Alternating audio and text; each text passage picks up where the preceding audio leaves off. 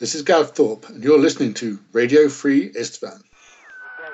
Heresy and betrayal. These are the words being used to describe the treachery of the War Master Horus and his three brothers, Mortarion, Fulgrim, and Angron, against the innocent hive world of Istvan III. Once a flourishing planet, now a wasteland, desolate and lifeless, after the Emperor's favored son unleashed the Imperium's greatest weapon, the deadly Life Eater virus. However, all is not lost. Some valiant legionaries survived the onslaught thanks to some quick thinking and a timely warning. Hidden deep within a bunker under the Coral City, these legionnaires broadcast the truth across the galaxy. Forever hunted, they have vowed to broadcast as long as possible and remain free. Radio Free Istvan. What's going on, Radio Free Istvan listeners? This is Michael with Radio Free Istvan, and this is episode 22 of RFI. This is a Horus Heresy 30K podcast. Uh, I'm uh, Michael, and I got my co host here, Ryan. You want to say what's up, Ryan? What's going on, everybody? And hopefully at this point, man, hopefully like you are like 22 episodes in. Like maybe, hopefully you went back and you like listened to all of our old stuff and all that stuff. But if you haven't, have. I have. I don't You- know if everybody else has. I've listened to all of it. You've listened to all of our stuff. No. I listened to the ones that I uh, I wasn't on, Oh, okay. and I think I listened to the first one I was on Yeah, just, to, hear see how voice. annoying I was. Because you, like well, you told me to listen to some of it for like sound quality stuff, and then I went back and listened to like I went back and listened to my rant from last week to see if it was as bad as I thought it would be. I was like, to see like I don't know, man. It was a good rant. You needed that. You, you, needed that get off you get chest. fired up you get you get emotional you know, like i was i was triggered like you said some things that like oh you know just kind of hit like i don't know like i wasn't expecting because i didn't know like you kind of sprung the rules are in the white dwarf on me so then it like immediately it clicked in my head i'm like uh i wonder who wrote these rules and then it like spiraled out of control from there I'm just so. saying, dude. If you would have left that inside of you, you'd have been like shitting black for weeks. Had to get it out. Had to get that evil off of your chest and out of you. so So anyway, guys, we are a Horus Heresy 30K podcast. Uh, we do have some lists that we're gonna go over today. Of course, we're gonna do the normal, you know, hobby progress, where we're at, like what we're doing, uh, and we have some cool updates for South Texas in flames that I'd like to go over. And so Ryan doesn't know much about it, so Ryan can pretty much ask a lot of the questions that I know a lot of you guys would ask. And then uh, we also have some some lists we're gonna go over. We actually have a let me see here. you didn't tell people where we were from this week you're you're not on it i interrupted you before you got there No, they don't need to know. They, there's other older older episodes older episodes for them to figure out where we're from. So we have an Ultramarines list, an Alpha Legion list, a Blood Angels list, and an Iron. Oh no, that's it. That's it. Ultramarines, Blood Angels, and Alpha Legion. It's killing you that you don't know that people don't know where we're from, huh? Uh, I don't know. It's killing me. It's probably killing them because we've now now we've brought it up and now they don't know. We could be from anywhere. We could be from anywhere. We could be right next door to where you're living right now. It's like, man, I hope those guys are right down the street from me. They're so nice. Anyway, dude, so how's everything going with you, dude? Like, what's how's how's life? How, it's fine. Uh, like I said, work has been weird lately. Just you know, not having a lot of people come in there, but then, uh, you know, like I was telling you, next week I have to start that crazy shift. So I'll be working from 6 p.m. to 6 a.m. dude, I love night shift. How's that gonna work with your uh your game group? Like, cause they come over to your house at like what, three o'clock, I guess. So Well, I don't. Here's the thing. So Monday through Friday, because the day shift guys will obviously work day shift, and then, you know, I'm the night shift guy, so I'll work the night shift. So they're going to be working 6 a.m. to 6 p.m., and then I'll work the opposite. So we got 24 hour coverage. right, Well, normally we already have a guy that works weekends on straight time on day shift, right, and so the other two day shift guys will normally be off on the weekends. So and then so would I. So what happens then is they go to the overtime list and see who's at the top of the list to to see who wants to work the weekend. Mhm. So I'm at the bottom of the overtime list right now. So uh, my guess is one of the day shift guys will want the night shift on the weekends to make the big bucks the big kid money. because you get so the first eight hours of your shift are normal time and then if you're working 12 hours like i'm going to work the first eight hours your shift will be straight time, and the last four will be time and a half. Well, when you work on Saturday, your entire day is time and a half. So it'll be 12 hours time and a half. And then if you work on Sunday, your entire day is double time. So he'll get 12 hours of double time. Dude, that's a lot of resin, bro. Think about It's it. It's a lot. That's It is. Well, I don't have a choice. Like it, they'll get offered it, and if they both turn it down, then it'll come to be. Hmm. So, but Hmm. what by the so what the way our overtime? Let's just bore everybody to death. Talk about how my overtime list works. But the way it works is so if you work one hour a double time, you get charged two hours because it counts for two hours. So everybody starts at zero, and then the more overtime you work, you get charged these hours. Yeah. So whoever has the most hours is goes to the bottom of the list. So that way you're always have your chance at the top. So the more overtime you work, the further you'll move down. And then when the new list comes out, you'll be repositioned based on how many hours you worked. So that everybody gets a chance at the overtime. Oh. So I've worked so much overtime, I'm almost because I'm the only night shift guy, anything that happens on nights I automatically get it. And then if they obviously because everybody else is on days, if they need someone to cover days, it's because other day shift guys are off. Right. So that, and they can't cover themselves because they're either off or there. So it ends up being me that covers. So I have the biggest opportunity to overtime. So I almost always end up on the bottom. So if it if I happen to be near the top when this uh, outage came around, you know, I would have benefited from it. But by so what'll end up happening is that over this outage, they're going to get all these hours on the weekends, and they'll they'll catch me and probably pass me up. But then by the time I make it to the top of the list, the outage will be over. so, I, so uh, it'll just well, I mean, at some point, you know, somebody will need some overtime, and then I'll get those hours. So you'll get them eventually. Hey, dude. But you it'll- it'll got work out army you need to buy, so. Or uh, not an Outrider, a, a Black Shields army. Black Shield's army. So anyway, at some point, so for my game club, it won't matter because I'm on the bottom of the list for now. So I'm just going to be working this shift Monday through Friday. Our game club meets on Saturdays. So But wouldn't you get home at like Saturday at 6 a.m. yeah, and you just crash out? yeah, I'll probably sleep till I don't know, probably one. Get up, take a shower, and then the guys will get here about two or three, and then me and you'll just have to record on Sundays or sometime. We'll figure it out. We'll figure it out. because normally we do it, you know, Saturday mornings. But we can still do it Saturday mornings. I'll just get home at six a.m. and you'll have to get up at five a.m. your time. I'll get home around seven, so we could do it at start recording at six a.m. your time, so I don't go to sleep and then have to get back up. Whatever you want to do, whatever's better for you. And then all these listeners are going to be like, I liked it better when Ryan wasn't sleepy. I'm a I've never uh, been very good at sleeping. I've hardly like I'm I don't know. I w- I don't I'm not a doctor, so I'm not going to call it insomnia, but I have a really fucking hard time sleeping a lot of times. So I, I'm used to like only getting three or four hours sleep a night for a couple weeks on end, so it won't bother me too much. It's that big old brain, dude. It just doesn't shut off. It's like, I could go to bed or I could write lists. That or it's my peanut brain having to work like triple time just to keep up with normal everyday human life. Just learning, remembering how to breathe. Uh, my wife would tell you it's the second option. No. I don't know. So what you've been working on, dude? How's uh what's your what's your hobby progress looking like? My hobby progress is I finished five more Blood Angel attack bikes.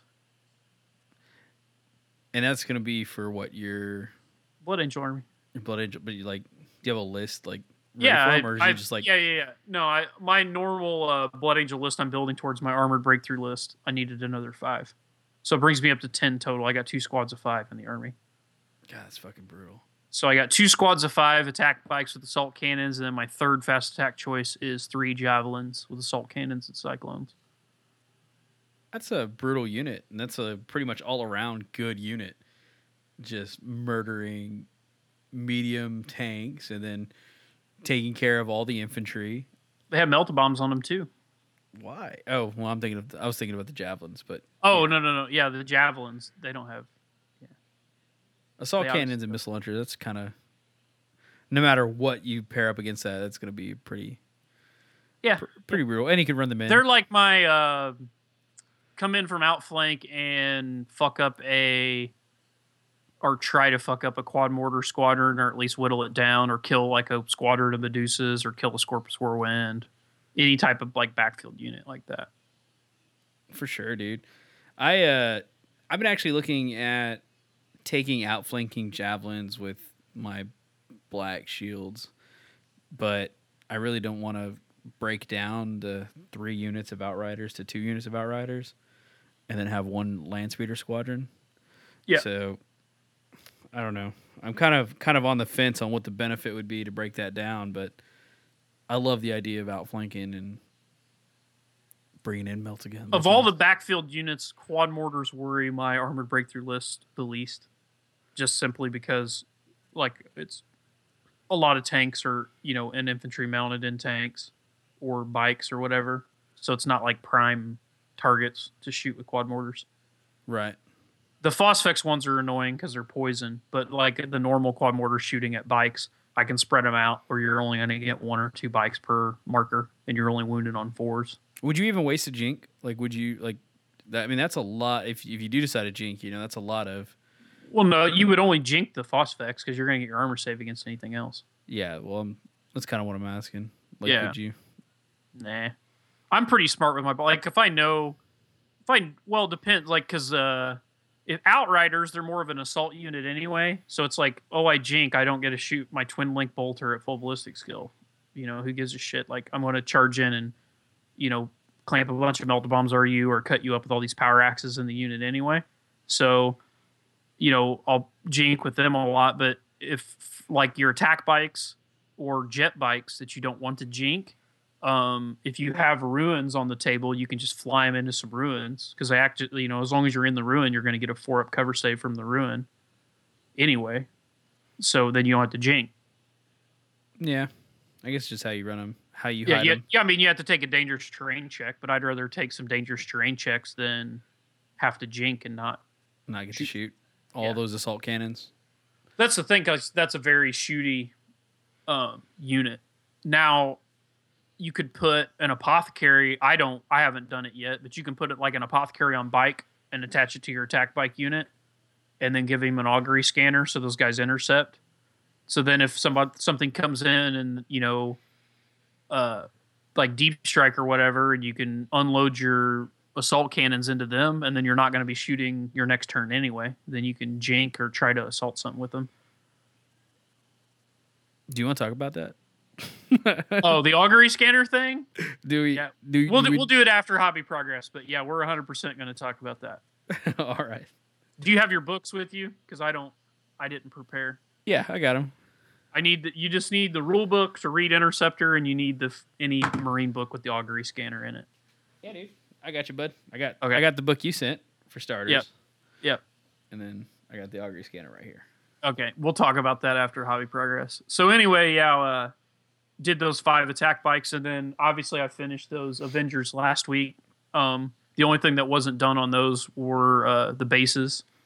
So I finished the uh, the bases for the attack bikes and the Avengers, and then finished the attack bikes this week. You put uh, you put them on sixty millimeter bases, the dreadnought base size, dreadnought size, right? Sixty. Yeah. Yep. Because attack bikes normally don't have a base, but I glue mine on those round bases. I think it, it looks better and it's easier to measure shit. I don't like when they have models like that that aren't on a base. It annoys me. What about quad mortars? Um, I don't own any quad mortars. Oh, what a good guy. What a great guy. I'm not a gunline army guy. That shit puts me to sleep personally. Fair enough. It's like it's like oh, I could spend these points on quad mortars and play, uh, play school 40k where I, or 30k where I don't have to move anything and I just roll dice and we stare at each other while we roll dice and not move any models. we or I lock eyes and hold hands. Where I could like take something fun that I get to move around and try to fuck you up with. It's way more fun. No, I agree. That's uh, that's how that's how I've always rolled it. So yeah, I don't. I own. Uh, I have three Thunderfire cannons for my. I I had them for 40k when I played Salamanders in 40k. Um, so I could, I guess, run those as Thunderfires for or as uh, quad mortars for my uh, um 30k salamander army, but I've always I only ever play drop assault, so with drop pods with my salamanders, so it wouldn't really quad mortars don't really fit with it. Have you ever played against an army that's just all about like interceptor and fucking you up when you come in? Yeah, I, we did that battle report against my buddy Scott's Iron Warrior army. Remember? No. He had he had the two two units of two units of two quad mortars that were upgraded to phosphex, and then he had a master signal in each unit, so both of those had interceptor. Then he had three 10 man veteran squads that were sniper that all had apothecaries with augury scanners in them. So that's three vet squads with interceptor. Then he had Perturabo um, attached to a unit of Tyrant Siege Terminators, and Perturabo has a cognis-signum, which means they have an augury scanner. So that means those guys intercept. Mm. So he had two Phosphex quad mortar units that intercepted, three 10 man veteran squads that intercepted, and a Tyrant Siege Terminator squad that intercepted. and what'd you do? Dropped in and lost two thirds of my army.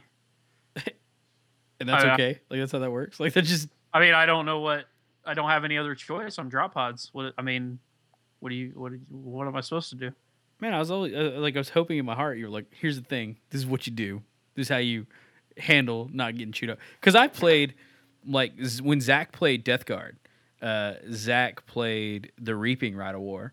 Yeah. And so he played pretty much uh, Volkite, autocannons, like every fucking heavy weapon you can. Yeah, put augury scanners on everything. and put augury scanners on everything. And I'm running Raven Guard Decapitation Strike and trying to drop pod, you know.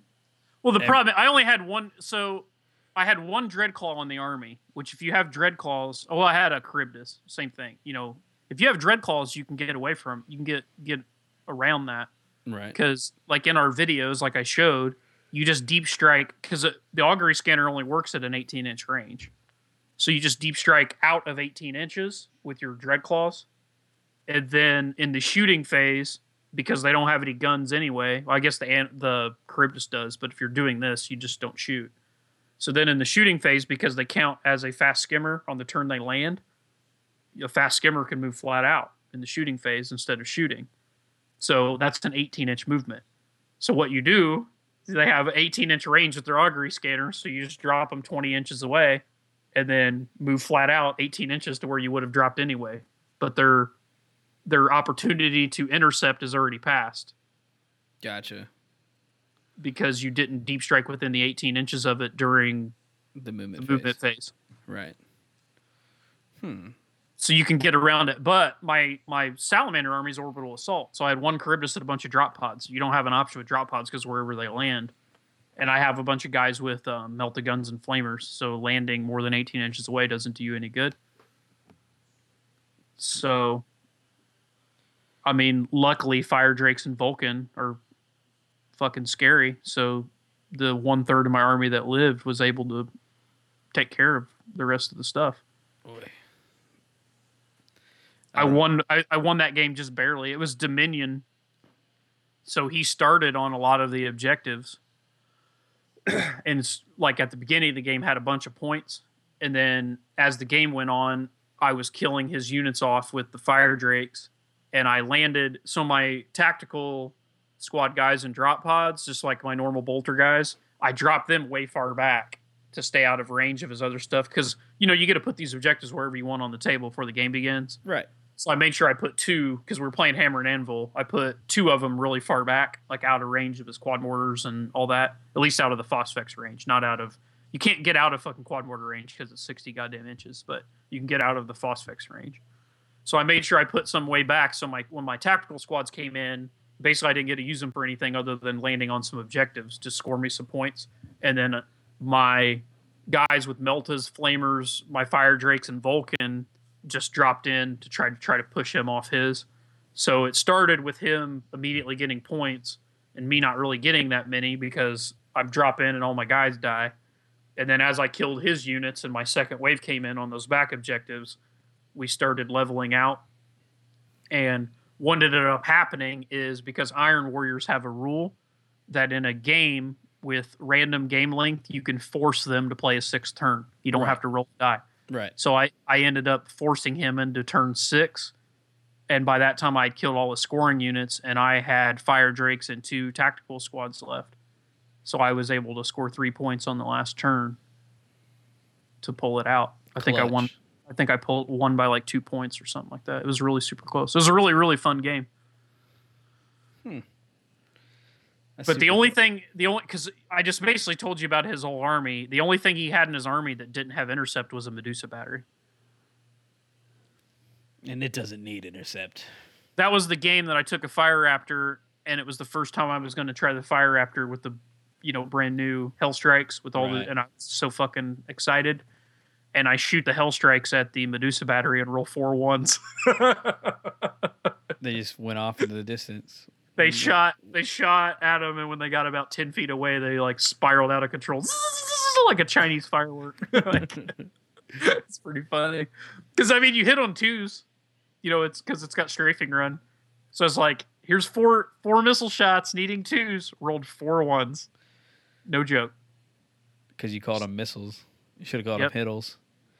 Or uh, rockets, like orc. I usually call them rockets because I'm an orc player at heart. But anyway, that was a super fun game. Dude, I really feel like the the meta is gonna move towards a orbital strike style list. Like I feel like Anviluses and Charybdis are gonna be the big thing at Adepticon. And I feel like I was gonna say, like, well, I mean, my meta here is already there. We've been playing that since the get go because most people here played Pod Marines. yeah, I feel like that's gonna be a big thing at Adepticon. And I feel like it's gonna be it's gonna be like a rock, paper, scissors thing. It's gonna be people who like take drop pod armies. It's gonna be people who intercept drop pod armies, and then it's gonna be people who destroy gunline armies. So it's gonna be like a like it's gonna be like quad mortars, interceptors, or drop pods. Like I feel I feel like that's gonna be like you can intercept with drop with quad mortars. You just Yeah. put mass signal with them. Well, yeah, I mean, I know that, but I'm just saying, like, I feel like uh, there's going to be armies against, like, built to kill gun lines. And I think, really, when everybody's designing an army, everybody designs their army. Like, a lot of the list we get are designed to fight this, like, mysterious gun line of Imperial Fist. that, like, mysterious, like, gun line of, like, Iron Warriors or something, you know? Like, Um, yeah, I don't know. I mean, I felt like last year Adepticon there was like a good mix of stuff. Really depends. I mean, if they do the competitive thing again, I mean, I felt like definitely people definitely brought meaner stuff to that. I mean, if it's all narrative or whatever, I mean, I don't really see. There's not really any reason to like sit and go. Uh, I really expect there to be this type of list I'm going to build. Like, you know what I mean? It's narrative, so who really cares? I guess. I mean, you still want to, you know, win, have a good army. I, I'm not saying don't try that, but you're not so worried about, well, if I run into this hard counter or this or that, like you just, and you play more narrative, it's just more, just take stuff you like type thing. I gotcha. And I mean, you can still build like, uh, I mean, like Scott, Scott's army, it's a little bit of a gun line, but the cool thing about his army is against a non drop pod army because he has Perturabo in his army. So Perturabo and the Terminators can deep strike. And because he's running nothing but veterans, other than that, all of that stuff can go in reserve. So the only thing he really has to start on the board are the quad mortars and the Medusas. And then because Perturabo rolls for reserve on turn one, he can outflank all 30 of those vets and deep strike those termies in turn one. Good lord. So his list will function almost like an Alpha Strike style drop pod army on top of being a gun line and intercept army. His army does all three that you were just talking about. You hear that, listeners? Watch out for Perturabo and vets. I was actually me and him were talking about. I was talking about his list. I love his list. The one thing I would change in it would be to get rid of the Medusas and put in uh, flyers in their place. Just to get those first turn flyers. Well, you get first turn flyers, and uh, I don't. I'm not a Medusa guy. Like their their range is too short, and it's easy to, especially here. Like I said, like our meta, because we have so many Scorpus Whirlwinds quad mortars and shit like that anyway. Like everybody has to have at least, like I said, you pretty much to play here, you have to have something in your army designed to deal with that. Well, anything you have in your army designed to deal with quad mortars is going to be like triply effective against Medusas because they're so much easier to kill than quad mortars. Yeah. So if you have like I said, like a unit of javelins, like in my Blood Angel army that we were just talking about, that come in, like that's just gonna, you know, just Eat. till the eat those Medusas, no problem. Like the fact, I mean, I would have with my uh, because the the whole idea of my Fire Raptor in my Salamander army, it's the same thing. Comes in turn two, unloads all the missiles and shoots the main gun at him, gets rid of him. It just so happened I rolled four ones. It happens. you know what I mean? But you know, most of the time, you know, probably seventy five percent of the time, I take those things out. You know what I'm saying? Yeah. So it's not. I mean, so I don't really like him. I feel like if he had like his own Fire Raptor in the army or something like that, he would get way more mileage out of that. It'd be harder to kill. Then it's another one of those things where he doesn't have to deploy it, so it makes his army even more flexible. You know, during deployment. Then really, all you're starting on the board are the the quad mortars. Hmm. And to be honest, you could if you wanted to totally null deploy and even not put the quad mortars on, it's not that big a deal just to walk those on from the board edge turn one and just not fire them for turn one and then get to fire them for the rest of the game. Basically, deny your enemy a, f- a first turn, and then like Right, because his army will function with Perturabo in your army. It functions just like a drop pod army, where you can not start anything on the board and then turn one roll for all your reserves. that's fucking brutal. So like drop pods, you're only going to get half your army because you don't roll anything. You just get half your army rounded up. Where Perturabo, at you know odds are you're going to get two thirds of your army. So you should actually get more of your army with Perturabo. Now you could roll like absolute dog shit and get Nothing. nothing and lose, but you know the it's not a high possibility. That one bad dice could fuck your world up. So I don't know. I mean, me and him had kind of talked about it. Like, you could replace his quad mortar batteries with Scorpus Whirlwinds because Scorpus Whirlwinds will you they they still uh, fire if they move. They just fire one missile instead of one plus a D three. Right. So you could put those in reserve and drive them on and still get to shoot the one missile from each tank and get them set up so that then they shoot whatever to kind of replace the quad mortars and kind of have the same army. They're easier to kill than quad mortars and probably not quite as good. They do some things quad mortars don't, like ignore. They usually ignore feel no pain and shit like that because they're strength eight, which is nice. Um, and they're AP three, which if, he's got phosphex on his, so his quad mortars are AP three, but they don't ignore feel no pain or anything like that. So there's a give and take to all of it, but I really, really, really like his list. So he's coming to Adepticon with us next year. Now that list I just went over 2,500 points. Like you can't do that at Adepticon because you know it's only 2,000 points. I think they're bumping it. Are they going to? I think everybody's pushing them to bump it. Mark Rayleigh, bump it to twenty five hundred. Well, yeah, I don't know. I don't know if people get the. I mean, I I would get my games finished, but some people play slower. I, I I think people get their games finished. I don't think that's a problem. Mm, yeah, I don't know. It just kills. He just kills faster. It seems like I got there's guys here that play super fucking slow. Like every time we have an event here, I have like three hour rounds, and there's still people dragging ass. I don't know. I think the first round would be kind of rough, but I think every round after that would be all right. But We'll see. I'll be happy. I'll be happy with whatever they do. I'm hoping that they do what they were talking about and make the narrative longer because that was the thing I enjoyed the most. yeah, I would probably rank it narrative. I liked the rules. Well, I don't know. Like I liked. I guess I liked the zone mortalis and the competitive equally. I wasn't a giant fan of the rules for the competitive, but I got to meet my buddy Duncan from Kentucky that's come up and played with us a couple times. Super cool guy that I played in the last round. And I got to meet Eric, the guy that ran the team tournament, and play Right. with him. So that was fun. So I liked meeting and playing with those guys, but all my like I played um uh is it Zach? I can't I played so many people. The guy that played Imperial Fists. Is that Zach Paget? No, he played Ultramarines. Zach Paget was Ultramarines with Guilliman. I played that. Damn it. I know he's on the Freebooters forum. His name's Kronk on the Freebooters forum, but I can't remember his real name in real life. But I played him in the zone. That was probably one of my favorite games of the whole weekend. So I don't know. Like I like both those, but I definitely like the narrative better. Just overall, like I liked all the games I played. I got to meet you guys. Plus, I liked all the rules for the narrative. So I, I hope that that is a longer experience next to Adepticon. I'd be really happy if that was a two day thing. Yeah. I mean, I don't even. I wouldn't be sad if I didn't play in like the competitive style event with like the Swiss pairing and shit. I could do without it. If they do, if they do a two day narrative, I'd be very happy with that.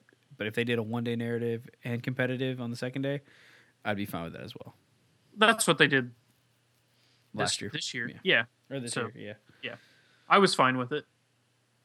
But I, like I said, I if I had my choice, I would rather. If I had my choice, I'd just take a three day narrative. It'd be fucking awesome. That'd be some Play work. seven seven games. How cool would that be? Do like three, two, and two. That'd be real. I just uh the only thing that I th- like one of the things that kind of was off about it was those like mega tables. Like the mega tables they had, they were like, you know, 3 on 3. Well, what the, all they have to do there is just do like what a lot of other people like. I'm doing it for my event. I think you're doing it for Stiff, where you just bring two points level of list, Right.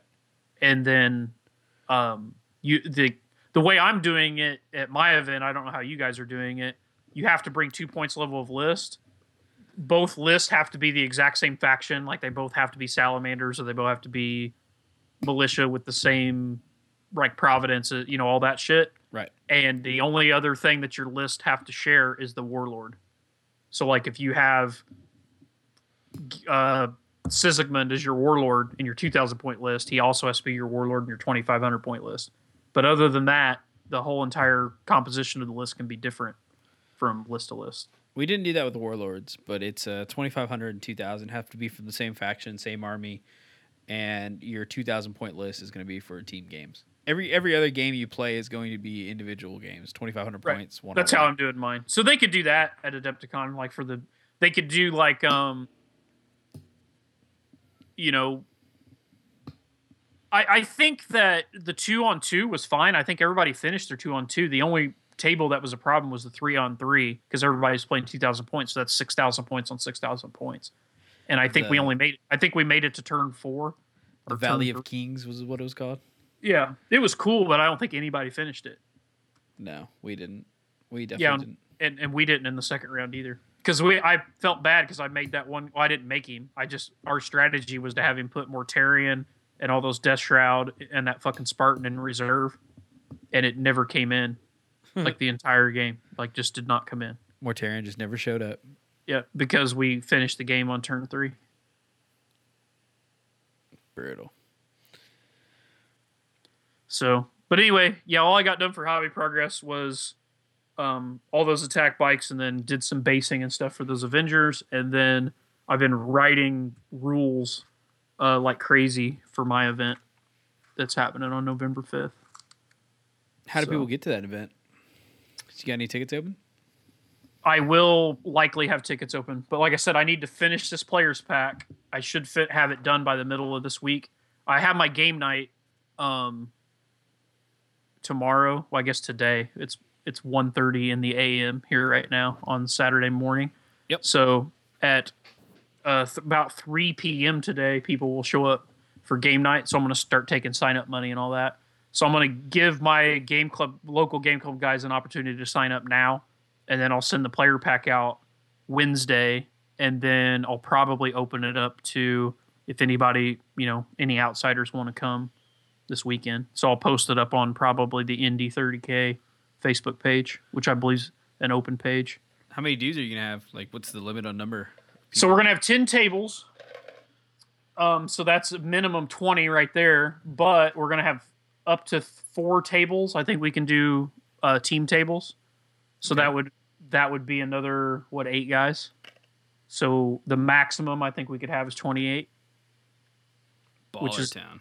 which isn't bad for having it in my basement. I would love to have an event in your basement. So and I got I got I feel like I got super legit terrain. I mean we don't have any like I have I'll have um two tables with the Games Workshop grass mats, you know, with terrain on them, and then everything else is like custom, you know, terrain that I built. I've seen your tables, dude.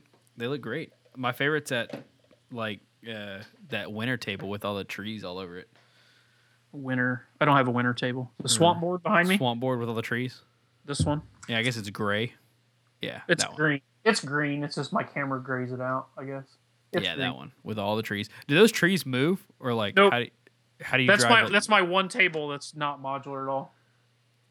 There's the they're spaced out enough where you can usually fit tanks in it. If you want to park your tank on top of it, it just sits at an angle. You set it on the tree. like how does like a fell blade drive through there? Does it not? Um. Well, I mean, I you, like I said, you just have to kind of get creative, set it on top of the trees. They'll bend up. Can you see? Yeah, I see him. Like they'll bend over pretty well. They're just a metal wire in a tree, so it's pretty durable. I have to build my like I said, I got a bunch of like drunk thirty year olds that are going on eight years old Okay. that play here. So you got to build your terrain pretty pretty tough, and you can't have can't get upset when things break. I guess so. You know, you just gotta be ready with glue and paint to repair whatever gets broken. It's all part of the job. I can't tell you how many times I've touched up that Isstvan board, just countless times. Truly is a death a death field. So, but um, yeah, I think the event will be fun. So, I'm gonna, oh, like I said, I'll post it up on uh, the Indy 30K Facebook page and probably the Ohio Facebook page. My that guy I was just talking about, Duncan from Kentucky. Um, him and his buddy Jack are coming up from Kentucky, and my buddy Scott that I was telling you about the Iron Warriors Army. He lives in Louisville, so he lives in Kentucky as well. So those three Kentucky guys are coming, and then I got a couple friends that live in Detroit, both named Dave. Um, so I'm gonna invite them. So maybe they'll come down, and then we got a ton of local guys. So Hell yeah, dude. Getting the 30k. Getting 30k on. Love it. so hopefully I can get some of those heretical Ohio guys to come over, and then we can have like four four states battling it out, which is That'd kind be of fucking great. this is a nice thing about living in the Midwest. The states are a lot smaller, and then because I live in central Indiana, to drive from like the middle of Kentucky, the middle of Ohio, the middle of Michigan, and the middle of Illinois is all like five hours or less to get here. So it's not bad. You're like the crossroads of all the states, man. In the Midwest. That's what we're called, the Crossroads of America. That's the name of Indiana. Oh, my bad. Didn't know that. Yeah. We're just the crossroads.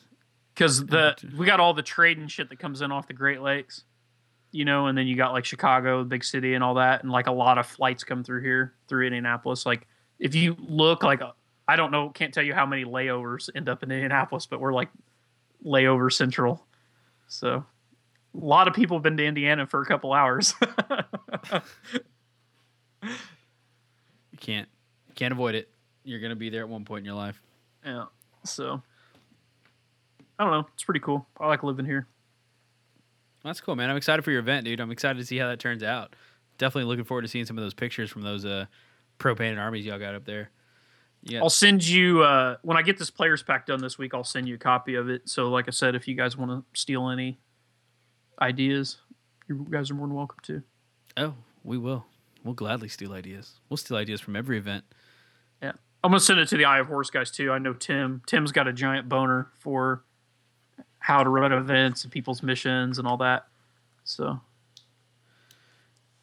Yeah, man. We uh we break down like for our event, we basically uh took a lot of stuff we learned from Adepticon, Stiff 2, Stiff 1, and Alamo GT. All 30k events. We took like uh, it's like a culmination of everything we learned from those events plus the wolf layer chat thing Yeah. that we're a part of with all the other podcasts. Yeah. Like asking questions in there and see how like they run things and all that. So we're pulling like a lot of information for everything like that. I think we're gonna have like a very solid, solid event with like uh with different rules and everything like that for South Texas and Flames three. Super looking forward to it, man.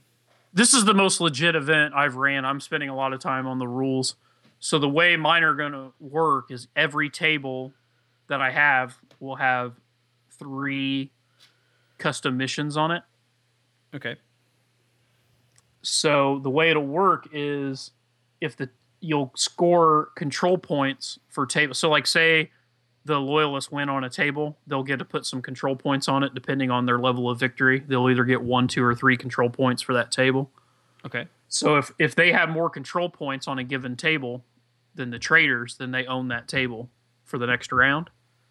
So if if a table is owned by the loyalist, there's a, a mission specifically tied to that table for if the loyalists control it. If the traitors control it, then it's a different mission on that same table for the traitors controlling it. And if it's neutral, if if they both have the same amount of points or neither team has points on it, then it has a different mission for being neutral. Hmm. That's pretty cool. and then the other cool thing about it is so and also so like you'll have different deployments too so like it may be if the loyalists own it you know it's hammer and anvil with this mission if the traitors own it it may be ambush with this mission if you know whatever um the other thing i'm doing is a lot of the missions are going to be uh, asymmetrical. So like the loyalists may be trying to win kill points while the traitors are trying to claim objectives. So the way that works is, so when you count kill points, like the loyalists or the like, even though the loyalists have to win kill points to earn their primary objective, the traitors still count kill points because they don't want the loyalists to succeed in their primary. Does that make sense? Yeah, exactly. So so if the loyalists get more kill points, then they'll score their primary, but the traitors need to win on the objectives. So ev- a lot of the tables, both both sides will be able to win the primary. Because like if the traitors have more objectives and the loyalists have more kill points, then they both check their primary. They both won primary. Gotcha. Okay. And then what then then you'll have secondaries. So like the loyalists may have primary kill points, secondary table quarters, and the traitors may have primary uh, objectives, uh, secondary. Uh, I'm trying to think of some other things I have. Uh, that uh, tide of carnage, where it's like the different zones or whatever.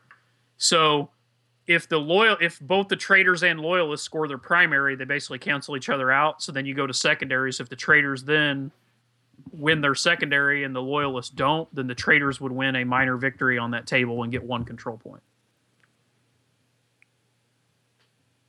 Gotcha. Sounds complicated. Eh, not really. Because you you're basically just gonna have a score sheet and you'll have your your objectives and their objectives. So like if if you complete your primary, you just check the box. If you complete your check and secondary, you check the box. And the same thing they do. And then at the end of the game, you just compare.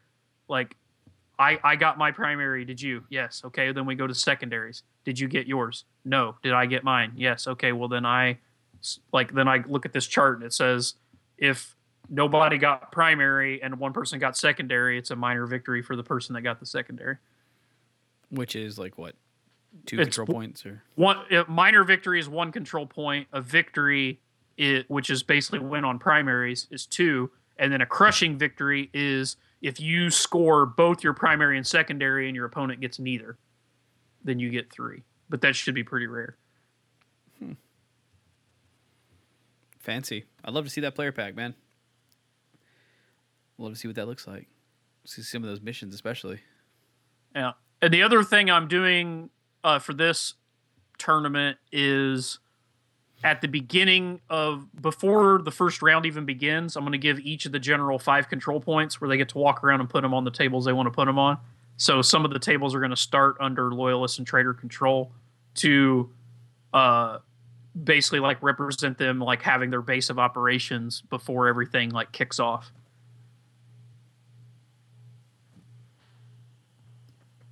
So I think uh I think it'll be pretty neat. I got some pretty pretty cool ideas. Yeah, it sounds sounds like it's gonna be a good time.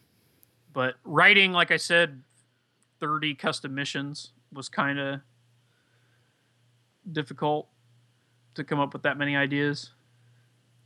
Yeah, no, I can only imagine. By yourself? Are you running? Are you doing that all by yourself, or Uh, my buddy Nick helped me a little bit. He wrote he wrote the missions for three of the tables, and I wrote the mission for seven of the tables. good God? And then I had to write the overall like event scoring system, and I came up with the idea for how the asymmetrical missions would work, and you know, basically I came up with the overall theme, the event. Was it based off of? Like, what's the narrative side of it? Or just Um, kinda- it's just going to be like a generic. It's supposed to be like the traitors are pushing towards the Sol system, so the loyalists have this uh, star system, and they know that they're not going to be able to hang on to it. So they're they're just trying to hang on to it as long as they can and punish the traitors for as long as they can, and like you know kill take as you know kill as many of them as they can and make it as difficult, and then try to flee the system with as much like materials and shit they can take with them while also blowing up any of the infrastructure that they can't take with them. so fuck the yeah, scorched earth. yeah. So that's kind of the idea. So a lot of the missions, fields. A lot of the missions are written with that in mind. Like I have a table that has a bunch of like buildings and fortifications on it, like bastions and landing pads and shit like that. It's like an airfield type table. So if it's neutral, uh, basically each building counts as an objective at the end of the game. So if you're just standing within three inches of a building and you're un- and it's uncontested, then you'll, you know, it's like holding an objective Right. type thing. So every table, so it's basically like both sides trying to take control of this airfield. If the loyalists then hold it, then um, the next uh, game round, the traitors want to keep it intact. So they're not trying to kill the buildings; they're just trying to recapture the buildings again. Right. And then the loyalists are just trying to score kill points because they're just trying to kill the traitors, and the traitors are trying to take the buildings. If the traitors uh, earn the airfield, then it becomes that they need to keep the buildings alive, and the loyalists are trying to blow the buildings up. Because the loyalists are going to retreat anyway, so they don't give a fuck if they're intact. right. So it, that's why I mean, like each mission changes depending on who controls the table at any given time. Are uh, are, are you gonna run it by yourself, or you got somebody else that's gonna help you? No, out? I'm running it by myself. Dang. I- that's why I'm writing such an extensive player pack and I have like all my rule bases covered where people can take care of themselves. Yeah. And then what's going to happen is it's a $25 entry fee, but that's going to buy you a lunch and it's going to be a legit lunch. My wife, who's a professional fucking chef, is going to make like some super badass food and like epic level desserts. And I'm going to help her make that and plate it while everybody's playing the first round and get that all ready to go for people to eat after the first round's over. Fuck yeah. So we're gonna have some mind blowing food and dessert at the event too. If you if you already weren't sold at the what what do you call in the event? I don't know yet. I, well, the oh, it's going to be Circle City Heresy is what like we're going to start calling our event series Circle City Heresy, and then they'll have like a little like sub name based on you know that particular event. If you already weren't sold on Circle City Heresy, now you know there's gonna be five star dinner. Yeah. I'm gonna I'm calling it Circle City Heresy because I want to make those fucking baller shirts I designed a long time ago for my big event that never happened. But I still want to make those shirts because they look so fucking cool. You deserve it. So I think I'm gonna try to just go ahead and have them printed up for the event and just have them just like have several of each size printed and then just sell them for what I have in them to anybody who wants to buy them for the game club or whatever. Because I had that those battle mallet shirts that I have. Yeah. I had like fucking forty of those printed up and they sold. Like everybody bought them because I mean you can get them printed for so for pretty cheap. Like at least I can because I have a my cousin works for fucking Redline Graphics, which that's all they do, so I can get it at cost. So, like you know, it's not that bad. I'll totally buy one of your Circle City Heresy shirts. Do you want a traitor one or a loyalist one? The loyalist ones are blue with gold, uh, like logos and shit on them, and the traitor ones are uh, red with white on them. Red with white.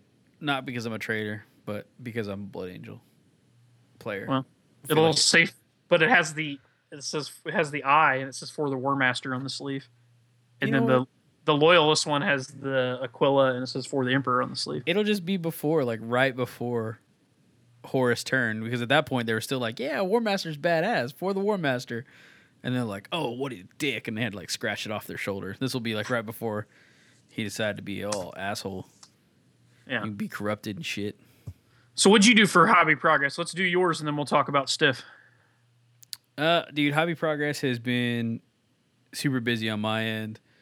Uh, still working on drop pods and everything like that. Of course, uh, I finally got all all those extra seven painted up. I still got to do the rivets on them, and I also have to do the uh, decals on them as well. Those Blood Angels decals you sent. So I got to cut those suckers out and get them put on those drop pod doors. And I have all the fins and everything primed up for the drop pods, the dreadnought drop pods. So I have thir- six six times three, so eighteen fins, and then I left these three right here off. You can see them behind me Yep. because I put that drop pod together like an idiot. So because I had to see how those magnets worked out. So those are all primed up, but I got to get those painted red. Um, Th those decals were funny because you were like, I need these decals.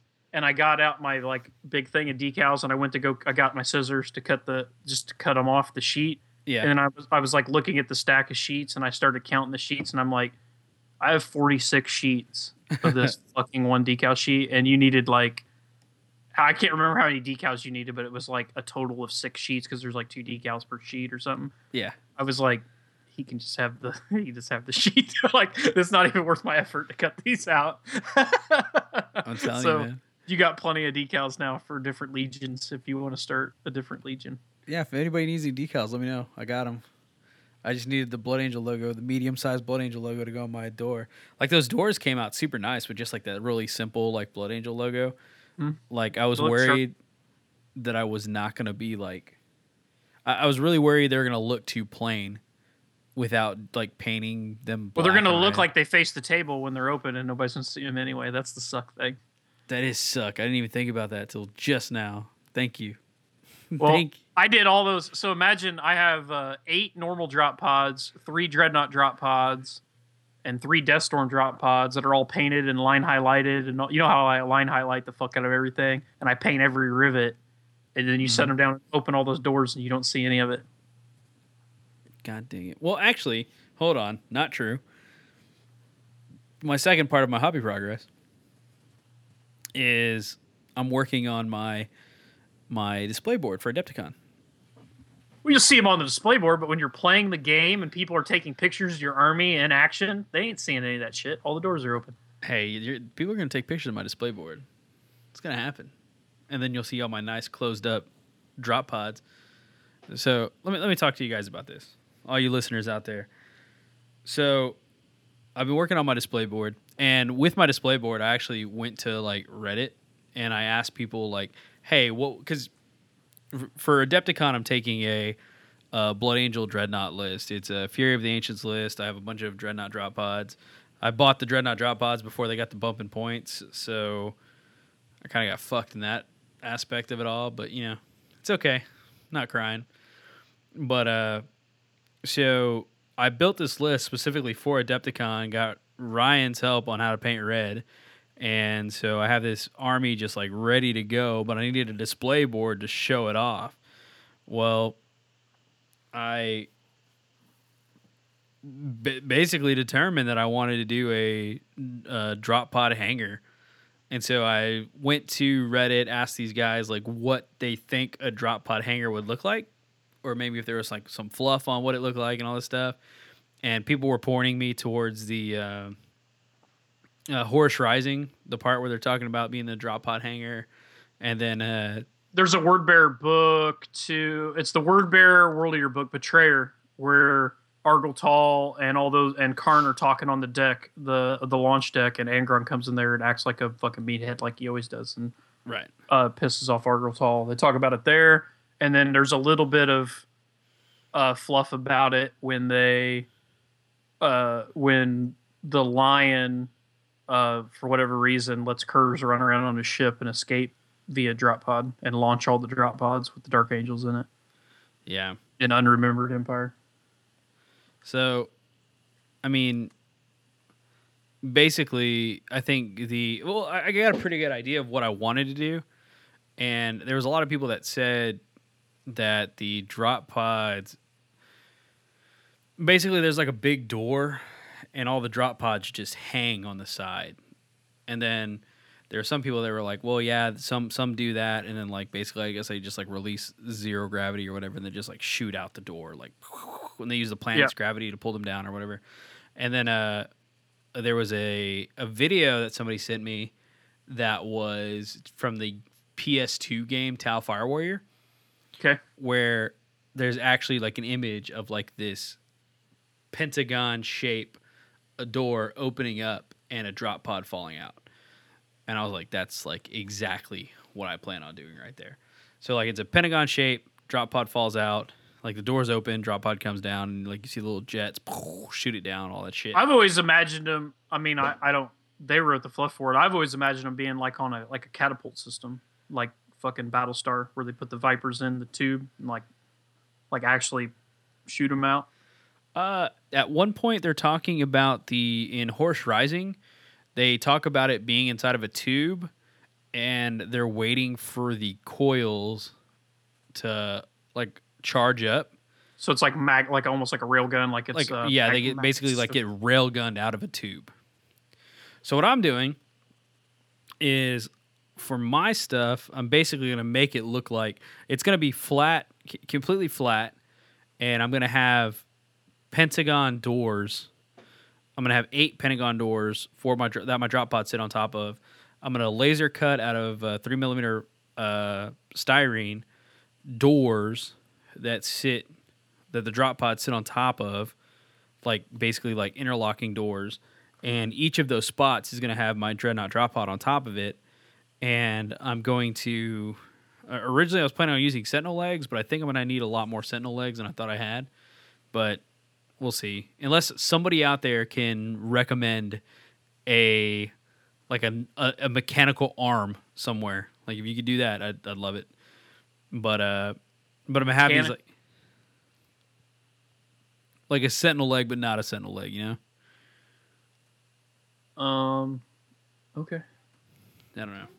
I mean, I, I, I also think that if it came down to it, and if I needed to design it, I could design it up and then cut out the parts I needed with a laser and like cut them out and like mass mass them out if I had to. But well, we'll see. Like it, it's it's still it's still in the the baby steps right now. But one of the big things that I was worried about was, and we actually talked about this on the last episode, was the flooring. Like how I was going to do the flooring Yep. and you were sending me some links for different uh, different companies that made flooring. And uh, what I ended up doing was I took my Zone Mortalis board, ran a scroll saw, and cut out a uh, three by three square section, cast it up, cast a mold of it, and then resin cast that section. And so far, I've made four copies of it, and I need 16 of them. And what I'll end up doing is I'll resin cast the, well, I'll, I'll hold them all together with, with resin and like to glue them all together and all that jazz. So what are you gonna do for your walls? I sent you like some links to different things to like make walls out of it. Uh, I'm not going to do any walls. Okay. So what it's going to be, it's going to be a giant two by two Tile. tile, and then what's going to be cool about it is we're going to use that tile. Hopefully, I mean, I should, I should absolutely be done by South Texas Flames Three, but we're going to use that tile for terrain, like like you had mentioned. So, Yep. Which you wouldn't have done that if you hadn't had you not mentioned it. So, That's how I do all my display boards.